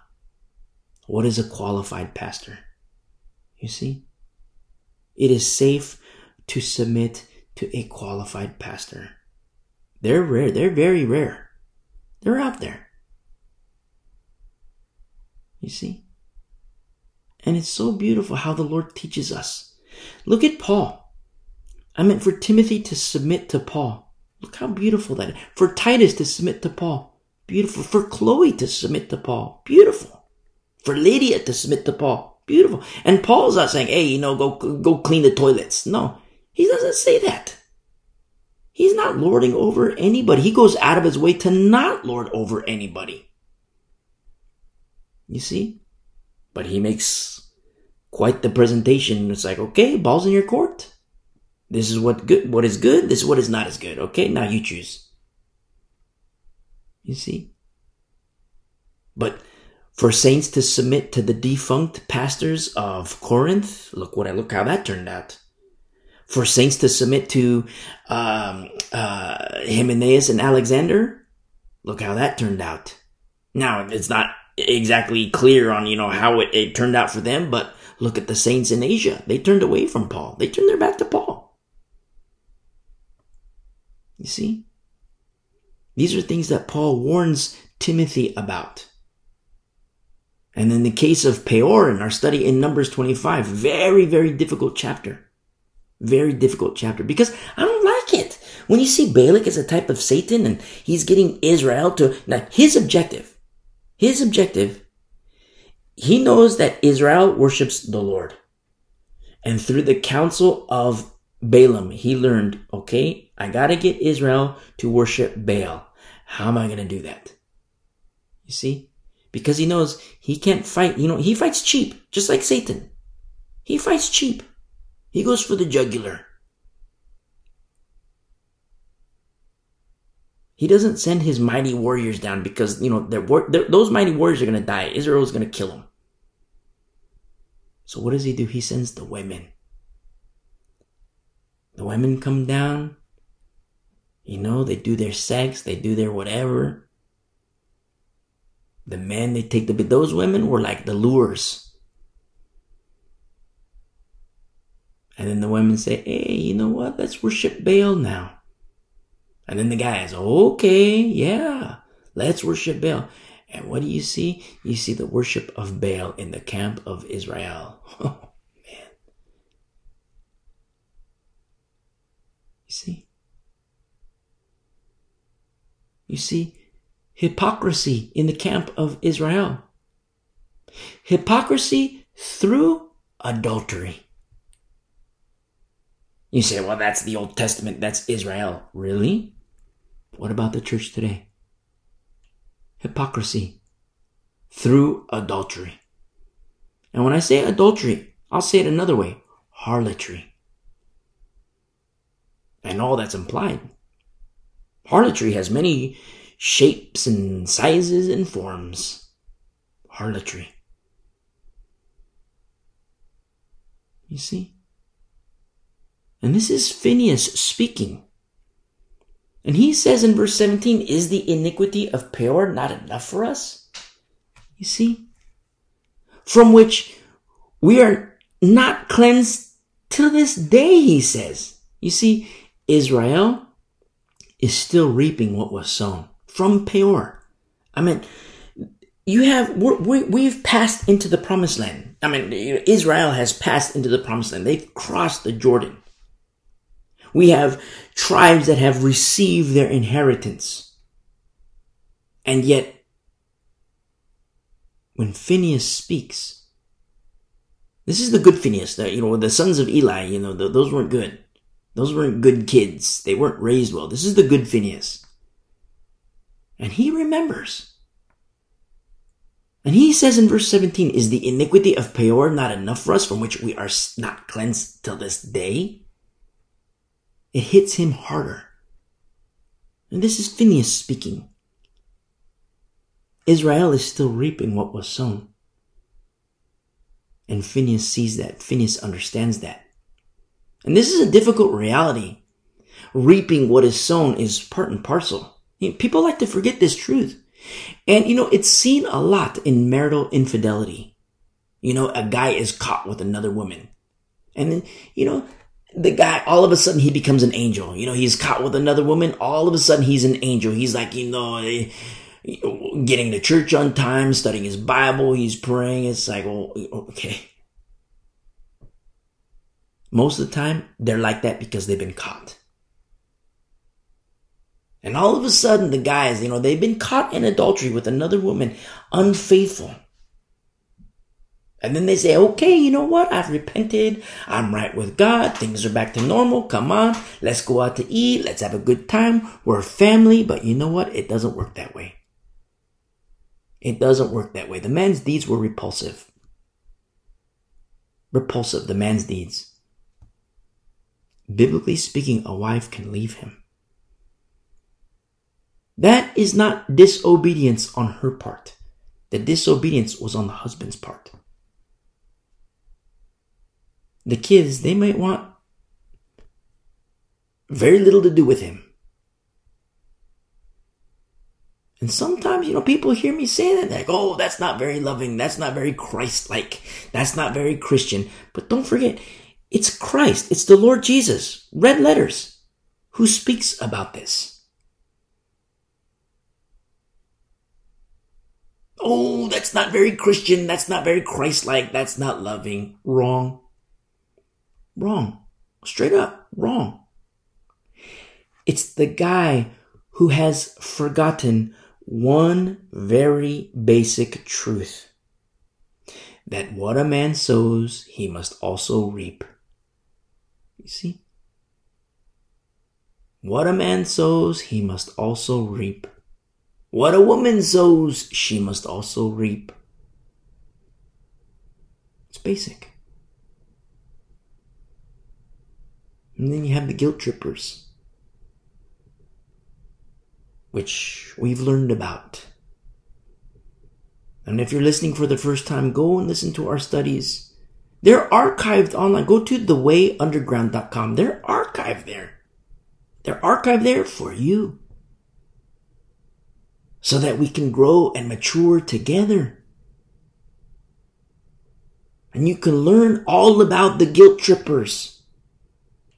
The danger of the guilt trippers you see? You can heal in Jesus Christ. Yes, there's there's people today say, "Oh, the book of Acts that was for 2000 years ago. The Holy Spirit doesn't do those miracles. The Holy Spirit doesn't do the healing like that. The Holy Spirit, you know, those people are fools." There's no expiration date on the power and the gifts and the moving of the Holy Spirit.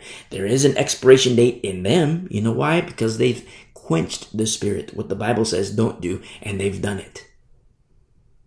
Those are lamps that if they haven't burned out, if they haven't run out of oil, they're gonna run out of oil.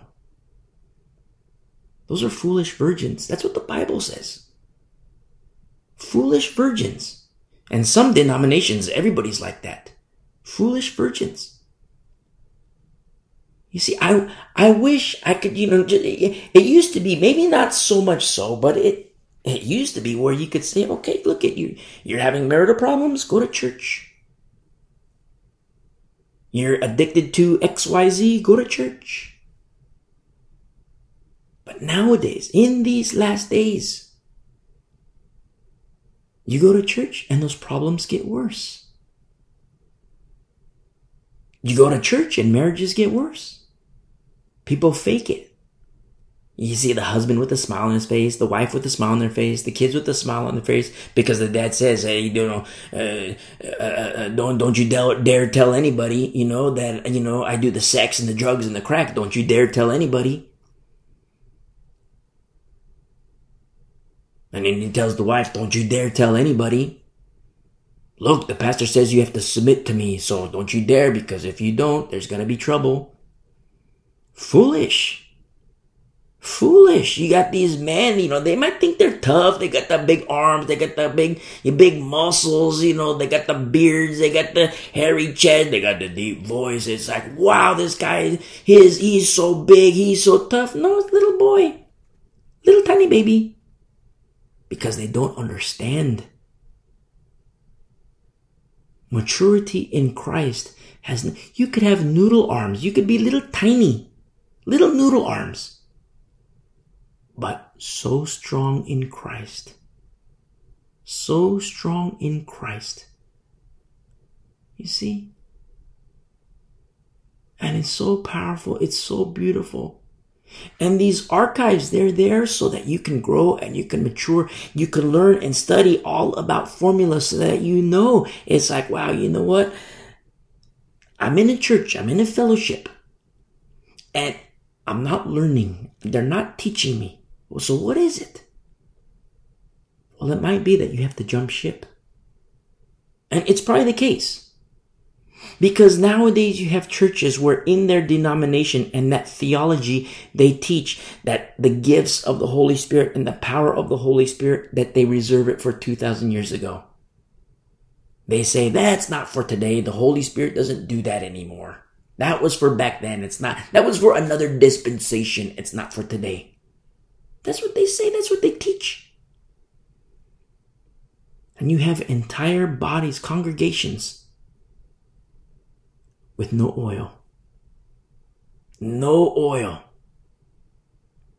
And as we get further into the events of the last days, that's a very dangerous place to be. I mean, it's, it's a dangerous place to be today, but it's only going to get worse. I can't say anymore, oh, yeah, just go to church. Go to church, you'll learn all about righteousness because sometimes you go to church and you learn about wickedness. You see? You learn about wickedness, how to, how to be more wicked. You learn about harlotry and how to play the harlot. You hear me say that and it's like, well, well I, I thought we're studying the Bible. This is biblical. It's one of the signs, one of many signs of the last days.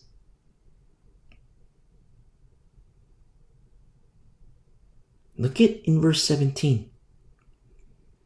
Is the iniquity of Peor not enough for us?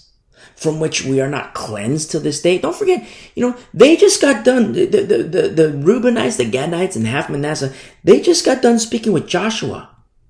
And Joshua is the one who says, okay, go ahead now, go, go, go to your inheritance. So they go to their inheritance, but they built the altar, which was caused some issues major issues. And now Phineas comes to them and they're ready to fight. They, remember, they, they, they came like for war. They're ready to fight. And Phineas in verse 17 says, Is the iniquity of Peor not enough for us? From which we are not cleansed to this day, you see? Even he still feels that. Phineas, he still feels that.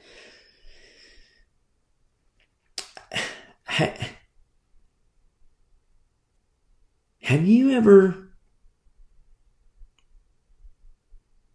Have you ever heard of sin and maybe even been in a sin or a type of sin, a form of sin? But for argument's sake, we'll say heard of sin. And you're in a group of believers. It could be one or two people. It could be just you and another person. It might be a larger group. And all of a sudden, this sin is exposed. And the sin is exposed. And in the majority, you have people that, well, it's no big deal. Men will be men. Oh, it's no big deal. Look, boys will be boys. Oh, it's no big deal. Women will be women. Girls will be girls. Oh, it's no big deal. Oh, that's just, it's natural. There's this. But for you, it, it hurts. I, it, it hits hard. It, it hurts badly.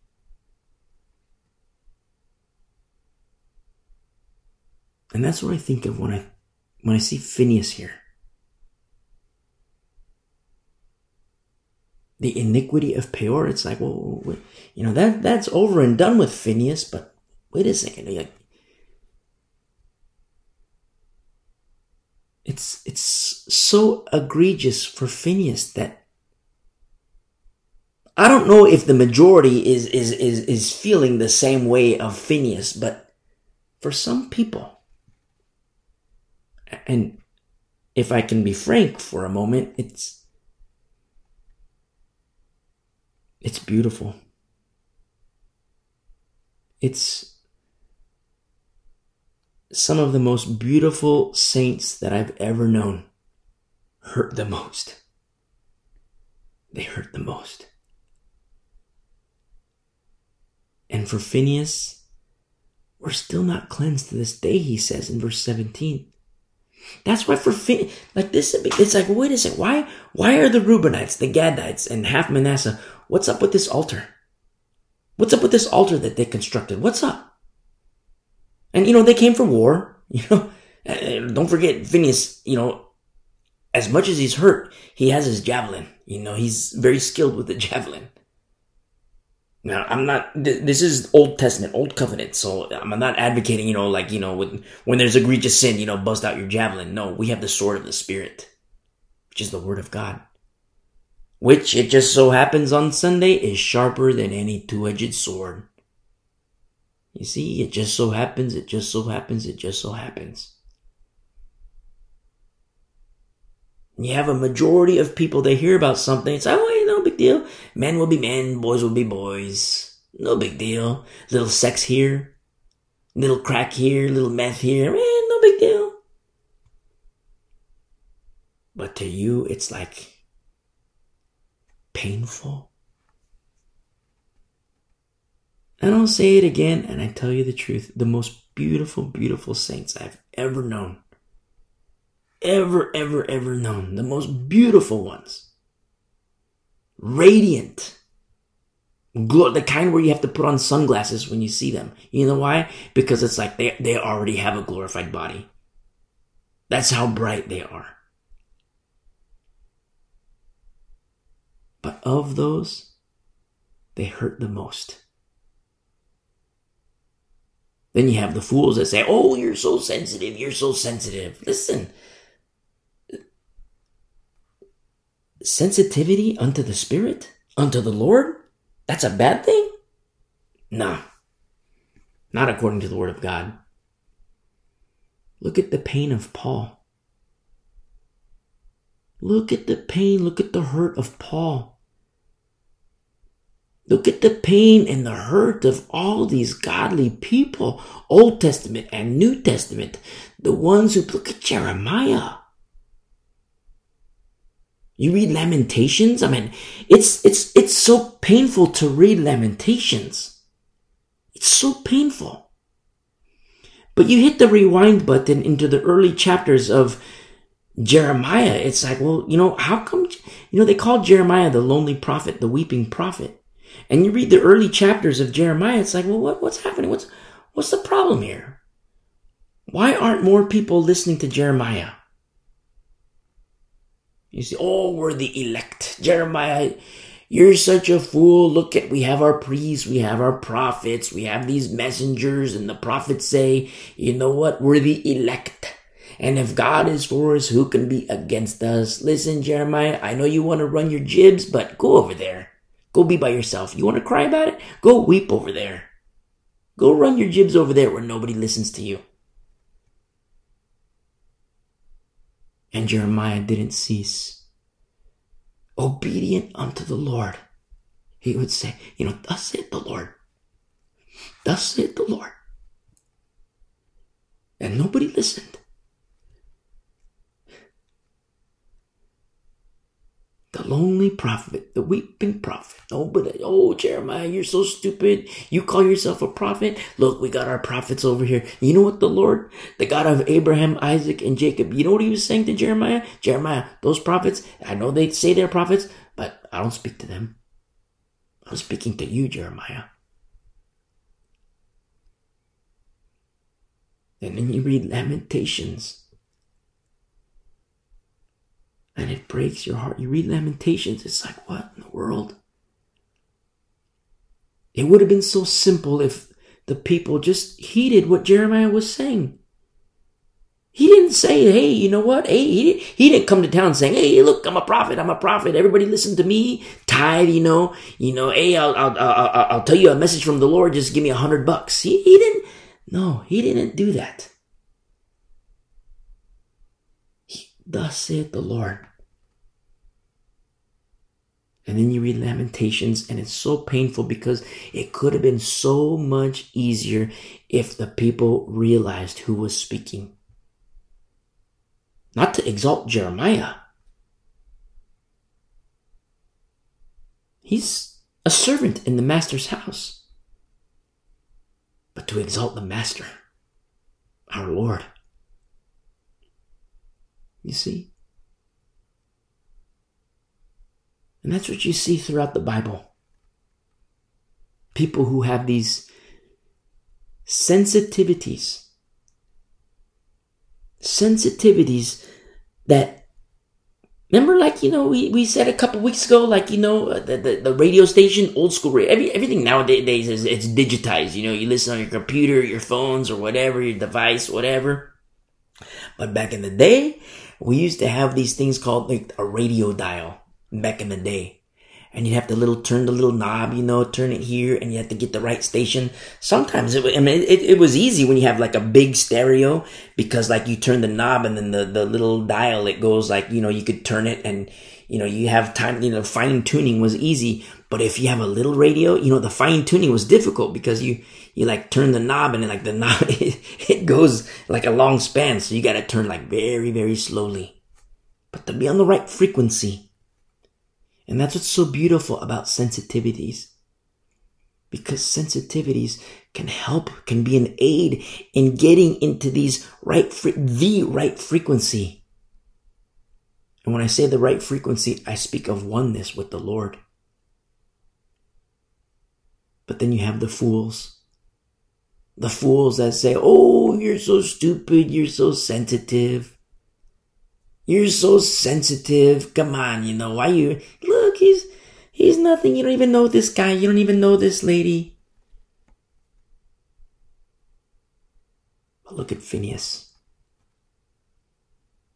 I don't know if the majority, I doubt. I doubt the majority felt the same way as Phineas.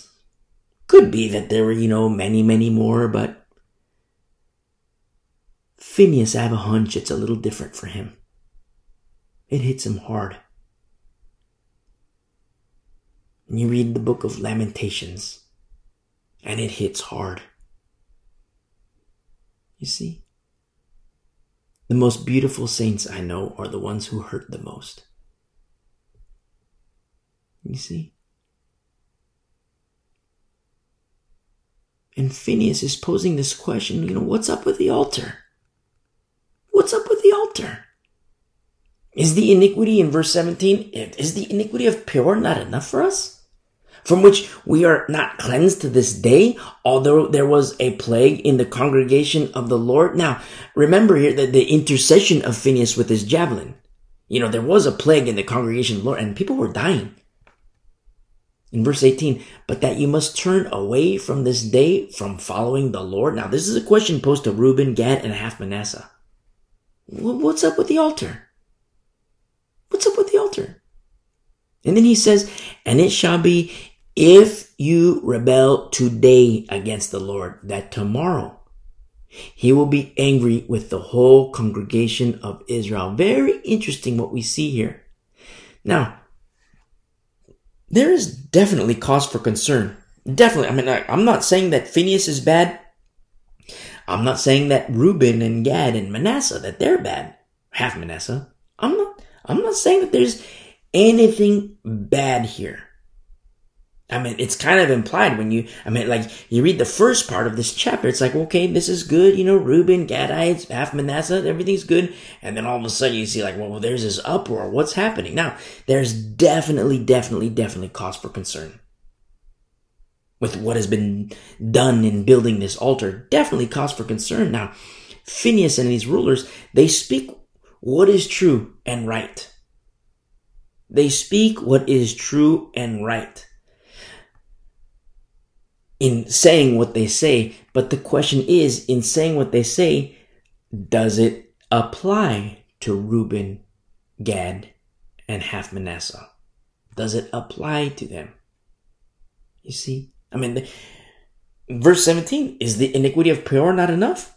From which we, is it not enough for us? From which we are not cleansed to this day, although there was a plague in the congregation of the Lord, but that you must turn away this day from following the Lord, and it shall be if, emphasis on if, if you rebel today against the Lord, that tomorrow he will be angry with not just you, Reuben, not just you, Gad, not just you, half Manasseh, but the whole congregation of Israel.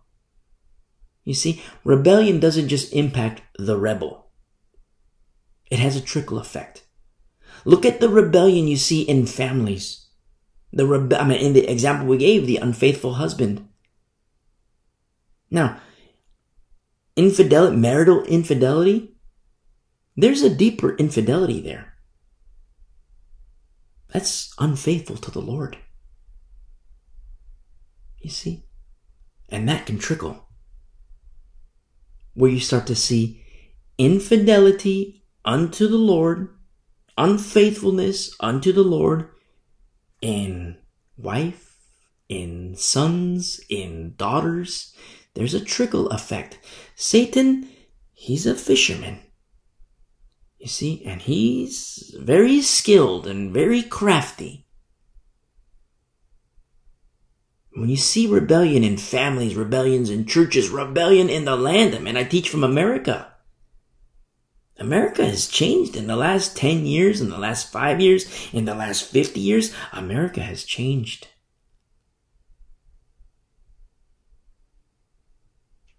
But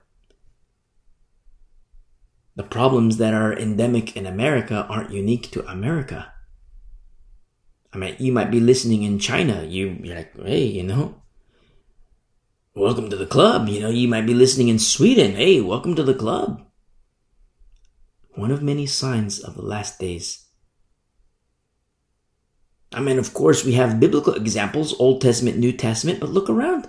We have real world examples too. A plethora of real world examples. Notice here in verse 19.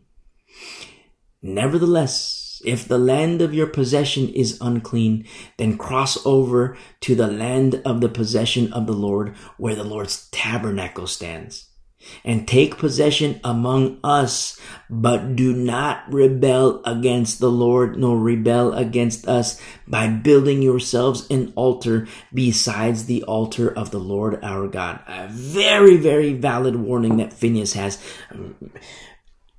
Listen, I, I get what Phineas is saying. I understand what Phineas and these group of men are saying. I under, you know, they're ready for war. They're ready to fight. And I get it. I under, I understand both sides. But let's see what's happening here. Notice in, in verse 20, look, did not, Phineas is still speaking. Did not Achan the son of Zerah commit a trespass in the accursed thing and wrath fell on the congregation of Israel? Remember the casualties? Israel took casualties. There are wives without husbands. When you, you listen to our study through uh, Joshua 7, you'll understand wives without husbands, sons without dads, daughters without dads, parents without their, you know, older parents without their sons. Why? Because they were casualties in war and casualties of war. And why did Israel take casualties? Because of one man, Achan, and his wicked decision. You see? And the wrath fell on the congregation of Israel who took casualties with Achan. And that's what Phineas is bringing. I'm so in love with Phineas because he sees, he understands, and he learns. He learned from Achan. He learned from Balak and, you know, the, the, the women that came down and he's, he's, he learned. Peor, egregious. Phineas learned. Achan, egregious. Phineas learned. In verse 20, he says, And that man, speaking of Achan, did not perish alone in his iniquity. You see, Achan, his sons, his daughters, they were stoned. The wife, me, personally, me, I think she lived. I don't think she was stoned. The Bible doesn't say she was stoned. But sometimes when you hear like the mention of like the, the patriarch of a home, sometimes that includes the wife. But with specificity, there is, you know, Achan, the sons, the daughters. There's no mention of the wife. And these are things that hit. Fi- I mean, I wonder. I mean, I wonder if all the congregation of Israel feels the same way as Phineas does. I doubt it. I doubt it. I mean, there might be, you know, several other people. There might be a lot of people, but 100% of the congregation of Israel, I doubt that they all felt, they might have felt like a little bit, but Phineas, it's a little different. Just like we gave the example earlier. Say, you know, you're with a group of people. Say you're in a, in a, in a fellowship of Christians. And sin is made known. And then there are people, well, you know, men will be men, no big deal. Little sex here, little sex there, men will be men. Boys will be boys, no big deal. Let's move on. Forgive and forget. But for you, it, it hurts. You'll forgive. I mean, that's the, you know, you'll, you'll forgive. But not, I mean, sometimes people are like, okay, you know, you gotta forgive me like that. It's like, well, hold on. What a man sows, a man must also reap. You see? And you can forgive. Remember, we're called to be loving. We're called to be gracious. We're called to be merciful. We're called to be forgiving. But never in the Bible does God call a person to be stupid. You see? Never. And these are things that Nobody likes to teach on anymore. That what a man reaps, he must also sow. Or what a man sows, he must also reap. Nobody likes to teach it. They just gloss over it. Oh yeah, you know, forgiveness, forgiveness, forgiveness. And uh, listen, I'm all for forgiveness. It's biblical. You know, as forgiven people, um, you know, as on the receiving end of forgiveness, yes, we are to forgive. But several things. It's not always immediate. But also, too, with forgiveness, sometimes things can't be the same. See? Sometimes it can't be the same. And, you know, a lot of, I see this a lot with infidelity, marital infidelity, where husbands just figure, well, you know, let's get back to normal let's get back to normal. So what? You know, a couple women here, a couple women there. Hey, let's get back to normal. Okay, you know, let's go out to eat.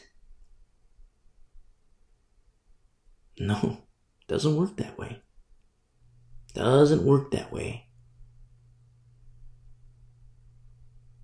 What a man sows, he must also reap. Sowing and reaping is part and parcel. Package deal. Look at Phineas, his reference point. Phineas is referencing Peor, the worship of Baal. He's referencing Achan. You see? And when you see the trickle effect of sin, it destroys, and you can see it. I mean, I remember a time I was talking with a teenage boy and in this comment, this is a kid who I've known. And you know, it's like everything's fine and dandy, everything's beautiful. But then it changes when dear old dad decides to engage in his sexcapades. And then the young teenager lashes out in behaviors that are uncomely, yes, but they're there for a reason. It's the trickle effect of sin, of dear old dad. Oh, men will be men, boys will be boys. No, no, no, no, no. In speaking to this young teenager, he opens up and brings up suicidal thoughts. It's the trickle effect of sin. And Satan is a fisherman. You see? You say, well, okay, so in this scenario, you know, he got the husband. In the trickle effect, he got the son. You see? Parents, oh, my kid needs counseling, he needs therapy. No, no, no, no, no. What he doesn't need is a dumb dad You see? He needs examples of righteousness. The church is in trouble. I mean, we are in the last days. And we're going to get deeper in the events of the last days. It's going to get worse and worse and worse and worse. You know what I say? Repent. Repent, repent, repent, repent, repent, repent, repent, repent, repent, repent. Be born again. Don't play games with the Lord. Be not lukewarm. Be not cold. Be not lukewarm. Be hot. White hot. You see? And this is nothing. I mean, you, sometimes I talk with people and they're like, "Well, they, they, you know, the times are crazy." Yeah, the times are crazy, absolutely. But this is nothing. This is nothing. This is a walk in the park. This isn't even a walk in the park. This is like a little galloping through the lily fields. That's what this is. You think this is bad? It's gonna get worse. Much worse. Much, much, much, much, much worse. And you have Christians, oh, but we're going to be raptured out of here. oh, the rapture is absolutely going to happen. But before the 70th week of Daniel, that's not happening. Again, the resources, they're there. The archives are there. Thewayunderground.com. Go and listen. You can listen to the studies on the rapture. It is not pre-tribulational. It's sad. It breaks my heart because, you know, sometimes lately, having conversations with Christians, and, you know, sometimes it's debate, you know, where it starts out as debate, you know, where, you know, Christian, oh, the rapture is imminent. The rapture is imminent.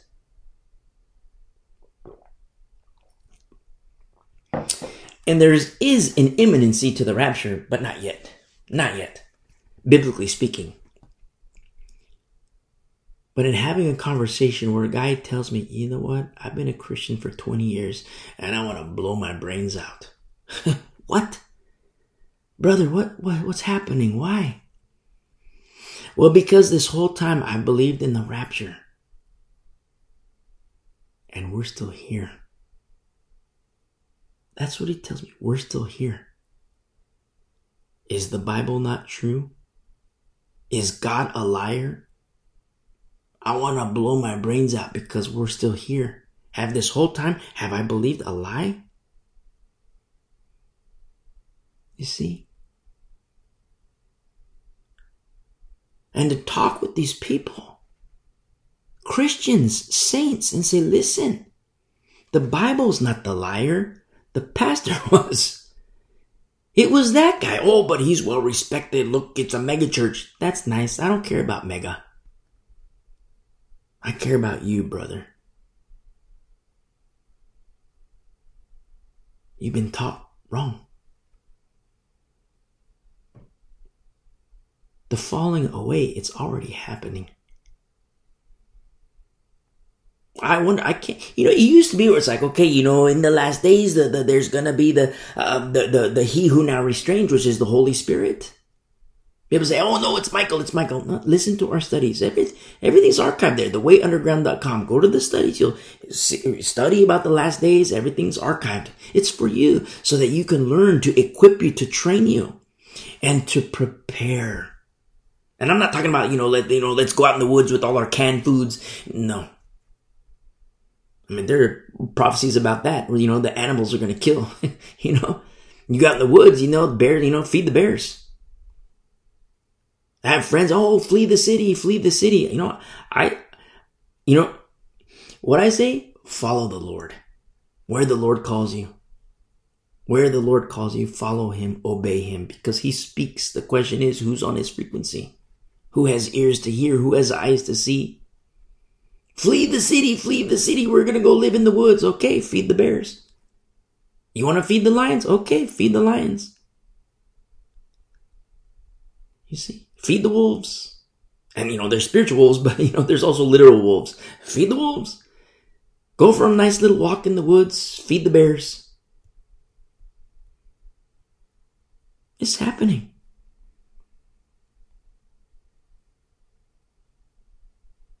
And I can't say it, like like one of my prayers, it's constant prayer, Lord, is have we reached the time? Have we really reached the time, Lord? My King, have we really reached the time where the restrainer is already lifting? And if so, the time to store your oil, I want to say it's now. But I also want to say is it was yesterday. You see? The Bible says perilous times for a reason. For a reason. And speaking of Achan, what Phineas is referencing here, listen, he says Achan didn't. That man, speaking of Achan, he didn't perish alone in his iniquity. Sometimes I think about his wife, the wife of Achan. Had she lived, now I, I have a strong hunch that she did live. But you picture a wife, you know, where she's single, the guy gets on his knees, you know, hey baby, will you marry me? Man, I'm paraphrasing, but I meant, you know, like, and I, you know, that there was, you know, betrothal back in the day, so maybe, maybe there was no choice. But, you know, they get married. They get married, have their kids, and oh, everything's beautiful. She wakes up one morning.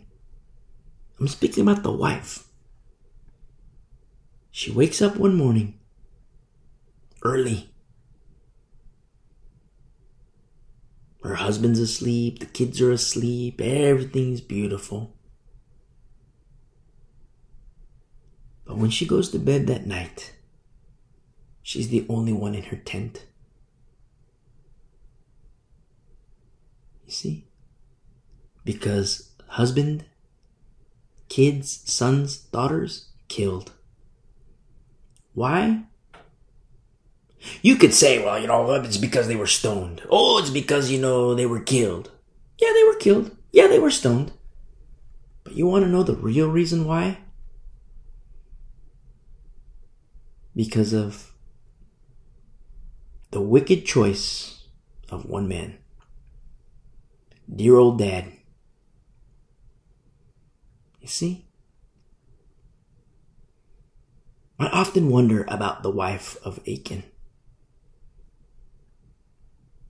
Just putting her head on the pillow that night. I mean, maybe a couple nights later, she probably had sleepless nights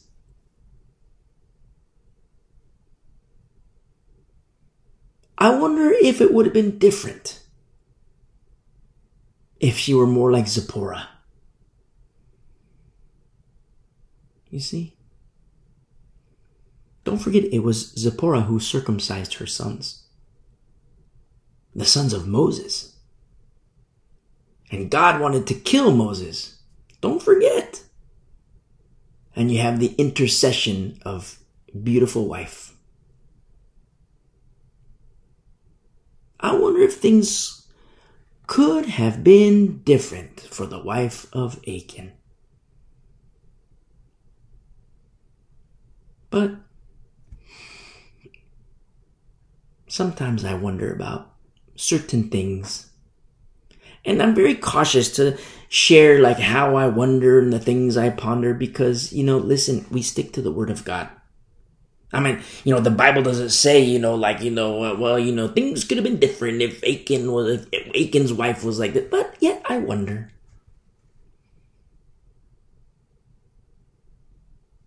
But that's what's so beautiful about these examples of righteousness, such as Zipporah.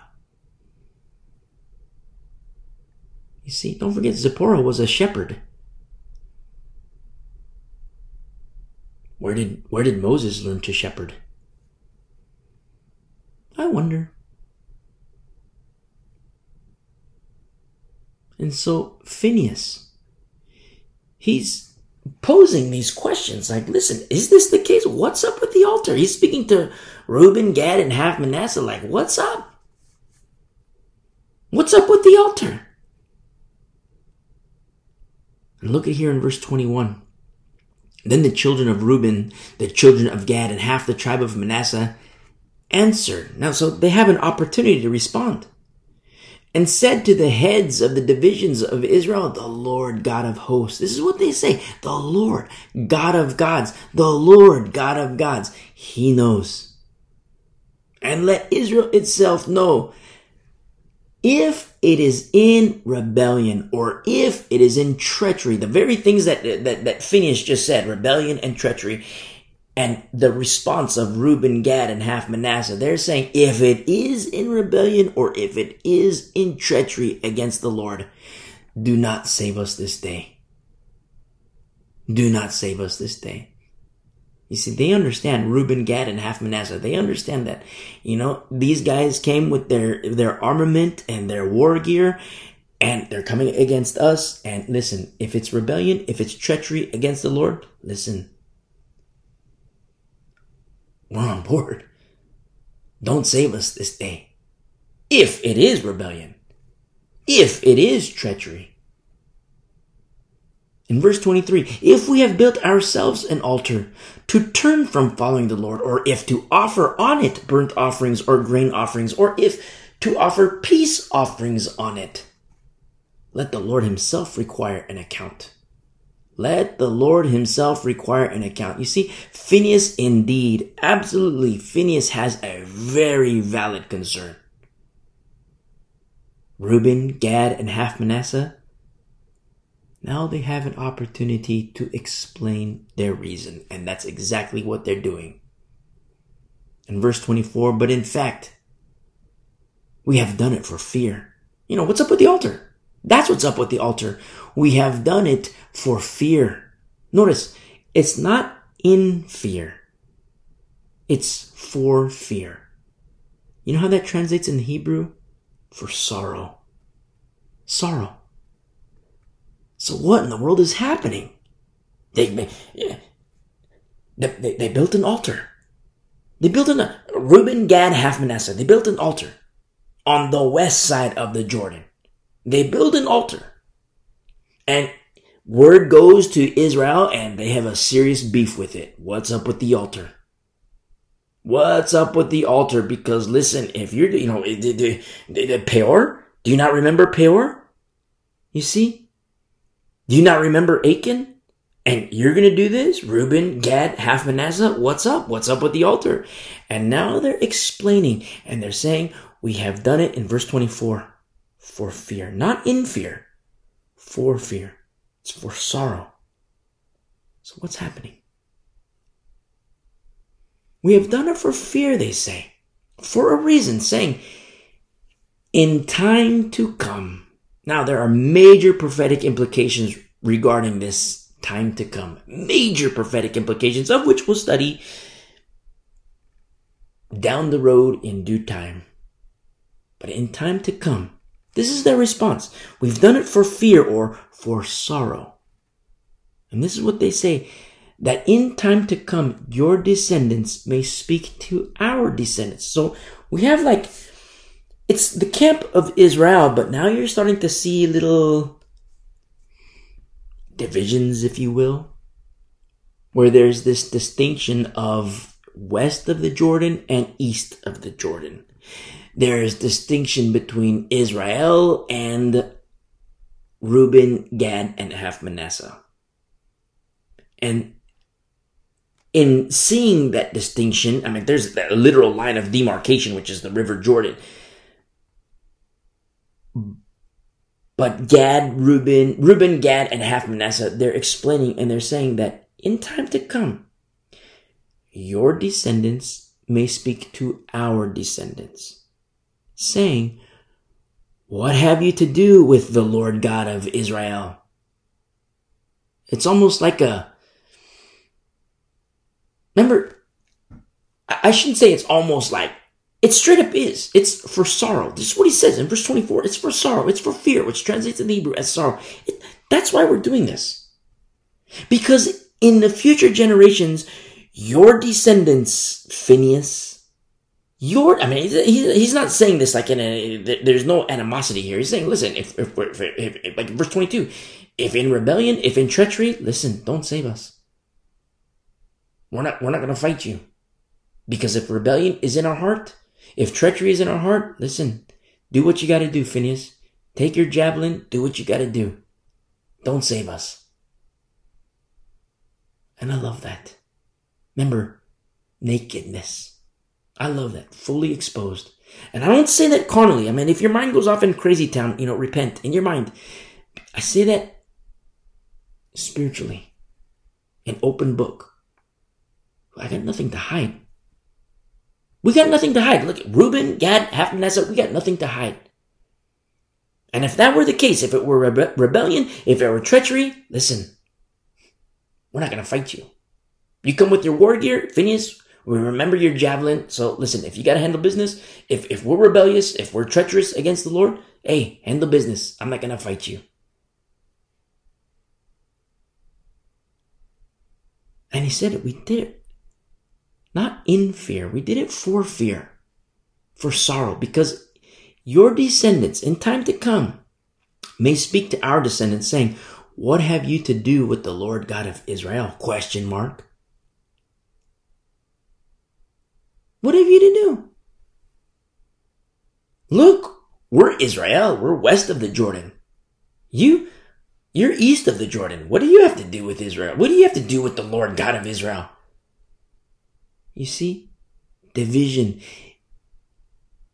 It's a safety measure to prevent that division. Even though divisions, I mean, we're seeing a little glimpse of it now, but divisions, it will happen.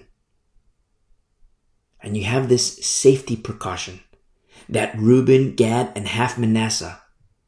That's why they did it for fear. For fear. For sorrow. To prevent that. Because in time to come, the descendants may speak to our, your descendants may speak to our descendants saying, what have you to do with the Lord God of Israel? For the Lord, in verse 25, has made the Jordan. The Jordan. That's a big deal. The Lord has made the Jordan a border between you and us. Of all the bodies and flowings of water, the very fact that Jesus son of David. I'll say it another way. Jesus, son of man, son of David, son of God. High priest in the order of Melchizedek. The very fact that Jesus was baptized in the River Jordan, it's a big deal, a huge deal. You see, the Pharisees, they should have picked up on this. You see, but remember, the law has a door, and you go in that door of the law. There are other doors, passageways. First chamber, fear of the Lord. Next chamber, trust in the Lord. Next chamber, love of the Lord and love in the Lord. Next chamber after that, faith. Very few reach that chamber. The next after that, Jesus. You see? The Pharisees, they didn't understand. They should have understood, but they didn't. They were blinded. You see? They were blind. Blind guides. And what does Jesus say? If the blind follow the blind, both fall into a ditch. There's a reason why we say jump ship. There's a reason. Jesus says, if the blind follow the blind. So picture this. You have a blind leader. And then you have blind sheep. And if the blind sheep follow the blind leader, he doesn't say the leader falls into a ditch. He says the leader falls into the ditch with the sheep. You see? There's a reason why we say jump ship. We say jump ship and welcome aboard. You see? Blindness doesn't have to be the case. But the question is who has ears to hear and who has eyes to see? The Pharisees should have known these very things, you see, but they didn't have the mixture of faith. Remember, it's a, that chamber that leads to faith. Very, very few tread that. And, you know, Hannah did it. Samuel did it. You see? Jeremiah did it. Amos did it. Beautiful. They didn't even, Moses did it. Rahab did it. Rahab. You see? Rahab. I mean, if you remember our studies about Rahab, that's, and in the lineage of Jesus is Rahab, a former prostitute, a former harlot. You see? And her encounter with the Lord, no, she, she was, her encounter with, with the Lord was while she was a harlot. And I love that. Because sometimes people have the idea, well, you know what? I, I, my life is dirty and I'm going to get cleaned up and then I'll walk with the Lord, you know, because I'm too dirty to be with the Lord. No. Jesus cleans his own fish. You're a prostitute? That's nice. Come to Christ. You see? You're on meth? That's nice. Come to Christ. I don't care about the sex, the drugs, the rock and roll. I don't care. And you know what? Jesus didn't care either. But remember, Jesus says, go and sin no more. He said, but I'm addicted. I'm addicted to the meth. I'm addicted to the crack. I'm addicted to the cooking spoons. I'm addicted to the lines. I'm addicted to this. I'm addicted to that. Listen, there is healing in Jesus Christ. There is healing in Jesus Christ. I'll say it a third time. There absolutely is healing in Jesus Christ. I'll say it a fourth time. There is healing in Jesus Christ. You say, wait a second. This guy who's a pastor says that was for another dispensation. That's nice. Tell him to go fly a kite. He's blind. He's blind. He's a blind guide. And blind guides don't fall into ditches by themselves. They have company. You see? Don't follow the blind. The Pharisees, they should have, you know, I could understand questioning Jesus, not like interrogation, not like, you know, hey, you know, Jesus, sit down here and they put a big lamp in his face and interrogate him. But I could understand questioning Jesus. Not with a skeptical heart, but in terms of an overseer protecting the people that, you know, the Pharisees are tasked to shepherd. I could understand questioning Jesus to make sure. But the Pharisees should have seen. The Pharisees didn't see, though. Verse 25 is a big deal here. Because the Jordan, the Lord has made a border between you and us, the very place that Jesus was baptized. The very place that the Spirit came down and the voice was heard, This is my Son in whom I am well pleased. It's a big deal.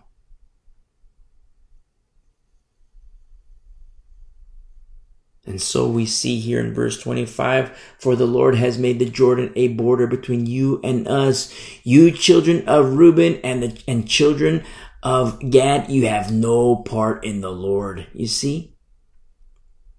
This is, this is, you know, this is what, what Reuben, Gad, and half Manasseh are saying in verse 24 remember they're saying like you know if your descendants should speak to our descendants saying you have no part in the lord it's it, it's not reuben and gad saying that to and, and you know half manasseh. They're not saying that to phineas. Well they're saying it to phineas but you know from like you know the third person like I don't even know if you can say the third person because it's the third person, but for a future generation, you know, in the time to come, your descendants may speak to our descendants saying in verse 25, you have no part in the Lord. You see?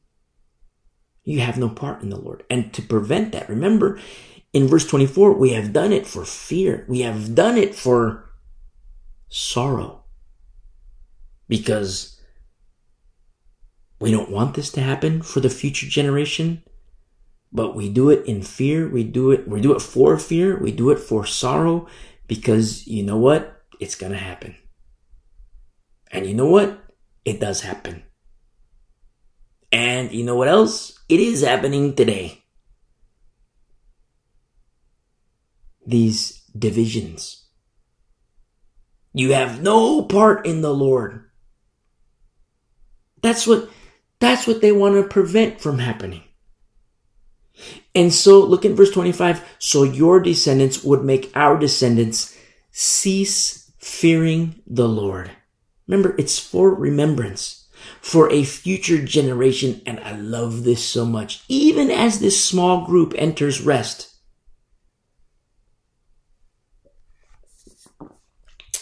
Reuben, Gad, and half Manasseh the rest of their brethren and their brethren have entered their rest. And even as they themselves, Reuben, Gad, and Manasseh enter rest, east of the Jordan, they're still concerned about rest for the future generation.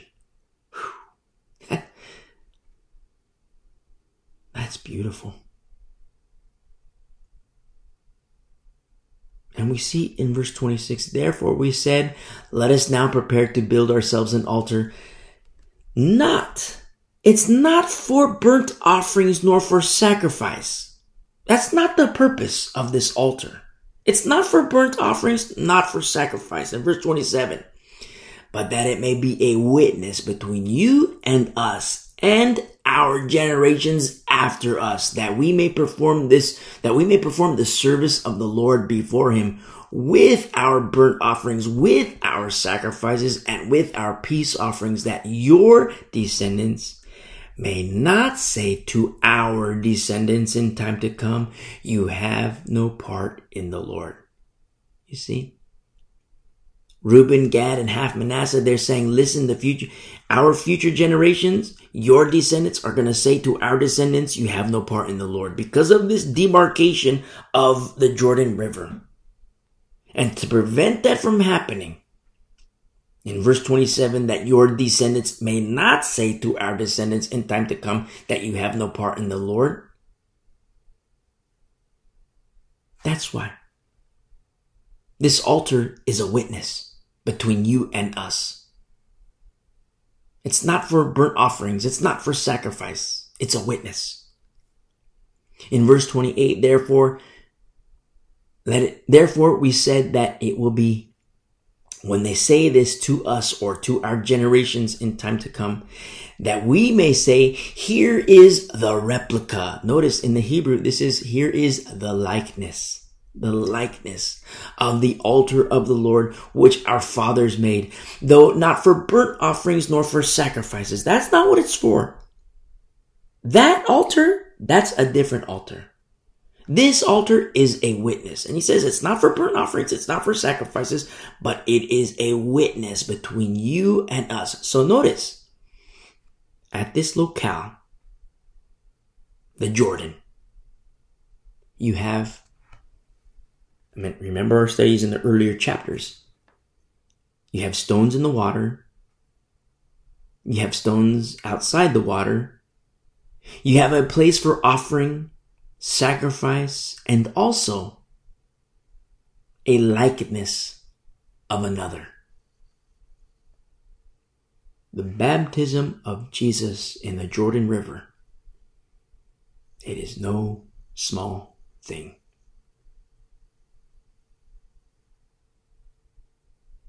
in verse 29. Far be it from us that we should rebel against the Lord. The very concern that Phineas had and Israel they had, you know, like, what in the, what is up with this altar? What are they doing? And they're testifying. Far be it from us that we should rebel against the Lord. Their concern is for, notice, the other tribes, they've entered their rest. They've entered their inheritance. Lastly, you have Reuben, Gad, and half Manasseh. And I say lastly because, yes, it's lastly, but their concern is not just for the brethren of the time, it's for the brethren of a future time. And they're putting safeguards in place. You see? And he says in verse 29, listen, he's saying, Far be it from us that we should rebel against the Lord and turn from following the Lord this day to build an altar for burnt offerings. He said that's not what it's for. It's not for burnt offerings. It's not for offerings at all. It's not for sacrifice. He says, Far be it from us that we should rebel against the Lord and turn from following the Lord this day to build an altar for burnt offerings, for grain offerings, or for sacrifices, besides the altar of the Lord our God, which is before his tabernacle. It's so powerful. Yes, there was a little misunderstanding, you could say.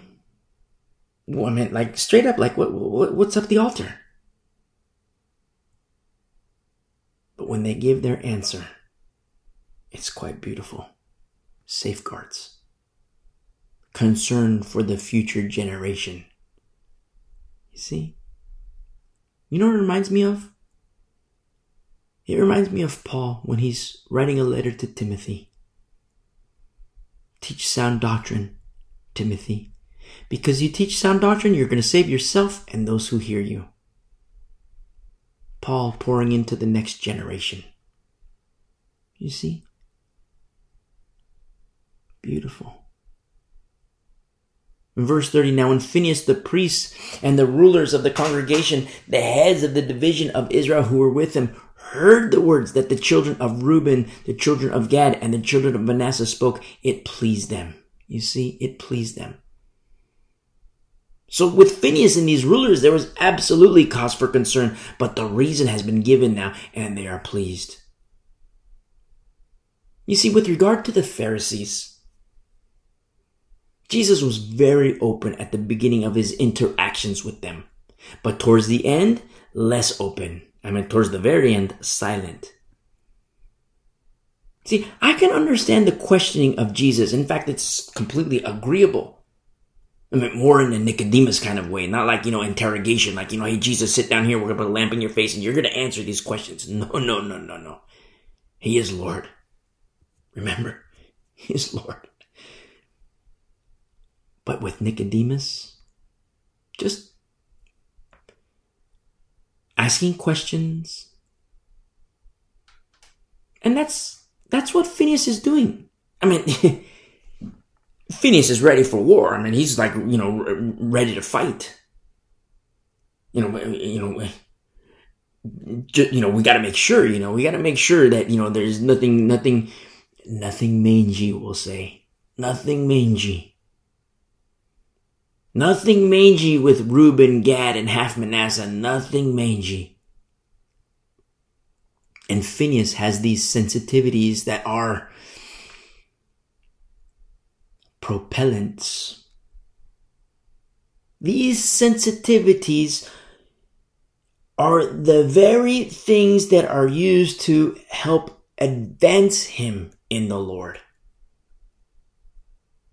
And that's one of many beauties of sensitivities. The fool says, Oh, you're so sensitive. You're too sensitive. Why are you concerned about this guy? Why are you concerned about this lady? And I'll say it again the most radiant, beautiful, and precious saints I know, male and female.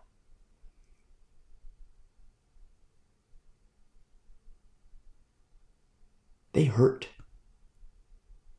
They hurt for the body of Christ. They're in pain for the body of Christ. They have sensitivities for the body of Christ. But that's also the heart of God. Long suffering, not willing that any should perish, but that all come to Him. You see, unity for the sake of unity isn't always a good thing. I should say, isn't always a good thing. It isn't a good thing. Unity for the sake of unity and in these last days, you're seeing church partnering. It's on the rise. Where, you know, you have denominations partnering with denomination and denomination over here, partnering here, partnering here, partnering here. And you think, okay, unity, unity, that's a good thing. And unity for the sake of unity, it is not a good thing. It seems fine, but it isn't. when you understand the formula, the biblical formula of righteousness, you understand. These are things that Paul warned about. The very things that Paul warned about. Remember, anyone who causes division contrary to sound doctrine? Nowadays we have the opposite. It's like you know, the, you know, the, the, don't you know, don't cause division, don't cause division, don't cause division. Unity, unity, unity. But wait a second, what about doctrine? Unity into remember Israel? They were unified. Israel was unified. You think, wow, that's a good thing, but you know, disclaimer: they wanted to stone Joshua and Caleb. Was their unity a good thing? No because they were in disobedience. See? Oh, but unity is a good thing. Yes, it's a good thing when it's biblical. You see? Harlotry under a mother of harlots, that's prophesied to happen. Harlotry. The falling away and harlotry under the mother of harlots, that will come to pass. You see? And so you have Reuben, Gad, and half Manasseh. They give their reason. They explain exactly this is what's up with the altar. It's not for sacrifice, it's not for offering, it's a witness. You see? And it pleased them. He says in verse 30, it pleased them. In verse 31, then Phinehas the son of Eleazar the priest said to the children of Reuben, the children of Gad, and the children of Manasseh, This day we perceive that the Lord is among us, because you have not committed this treachery against the Lord. Now you have delivered the children of Israel out of the hand of the Lord. And I love this, how Phinehas, you see how these sensitivities propel him. These sensitivities are things that, dare I say, fuel him. And that's what's so beautiful about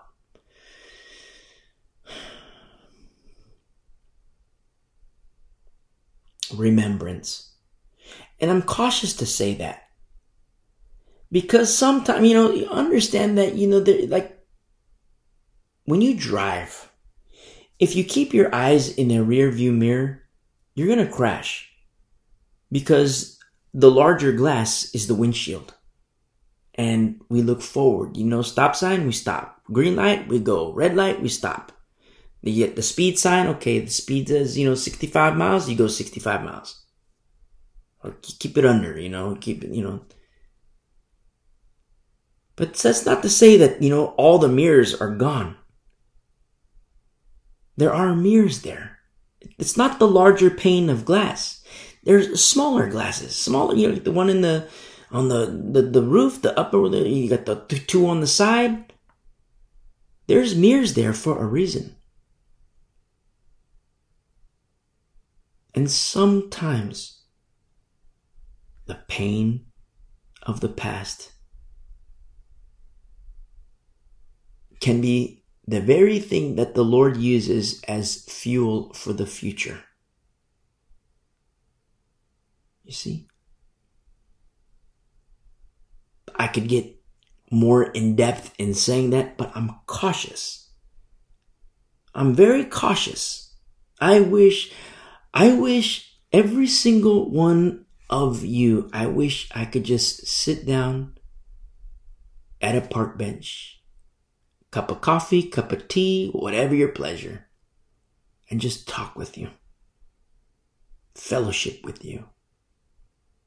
And one day, this side of eternity, maybe that will come to pass. Maybe the Lord will bless me in that. We can share in some laughs, fellowship, pray, embrace. But sometimes I wish I could just pour a little deeper. But I'm very cautious in explaining these things about the past because I don't want any of us to dwell on the past. That's dangerous. I mean, if you're driving and you have your eyes stuck in the mirror, you're going to crash. But from time to time, a little gander in the mirror. It's necessary. Not to keep our eyes focused in the mirror. Our focus is, you know, the bigger glass, the bigger pane. But the mirrors are still there for a reason. And it's in those moments when we reflect on the past and not reflect on the past in terms of, you know, to dwell on it, but to reflect in the past in terms of the goodness of the Lord and how good he is and how faithful he is. And yes, even through the pain and even in the pain, he proved himself faithful. And those are the very things that the Lord can use as fuel for us.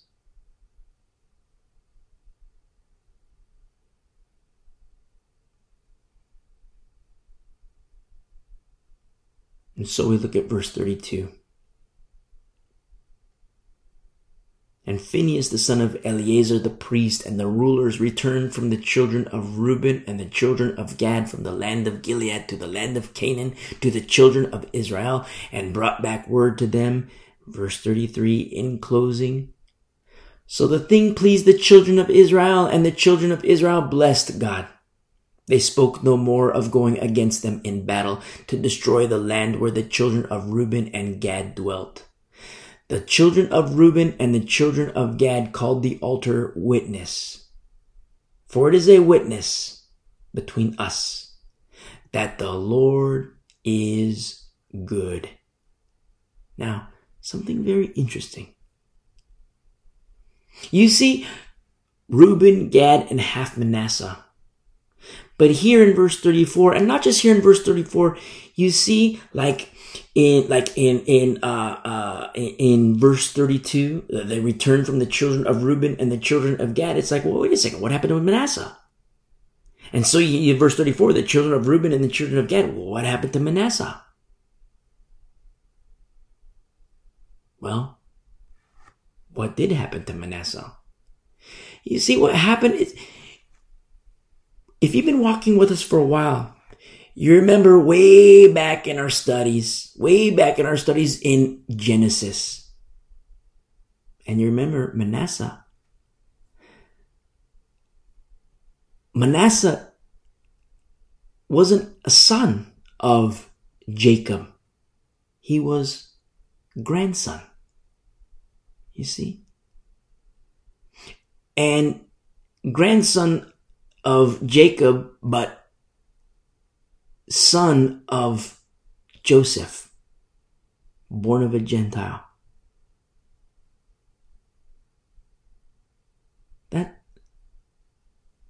and you see that exclusion of Manasseh here in verse 34. The children of Reuben and the children of Gad called the altar witness. It's like, well, wait a second, what happened to Manasseh? It is a witness. For it is a witness between us that the Lord is good. Now, the baptism, the baptism of our Lord and Savior Jesus Christ in the Jordan River, it is no small thing. All Israel will be saved. and all Israel. There is the Gentile inclusion in the law and in the fulfillment of the law. You see? And I love that we see this exclusion of Manasseh. Because Manasseh isn't the son of Jacob. He's the son of Joseph, born of a Gentile. And yet, inheritance. You see what the Lord is doing? What the Lord has done? I mean, I want to say it's wild, but in no disrespect to the Lord, but it is so beautifully wild. And I just echo the words here that is written in verse 34. The Lord is good. The baptism of Jesus in the River Jordan, that great River Jordan, where the voice was heard, Here is my Son, in whom I am well pleased. It is no small thing. To the beautiful people of the way, a remnant of these last days, God bless you. I love you.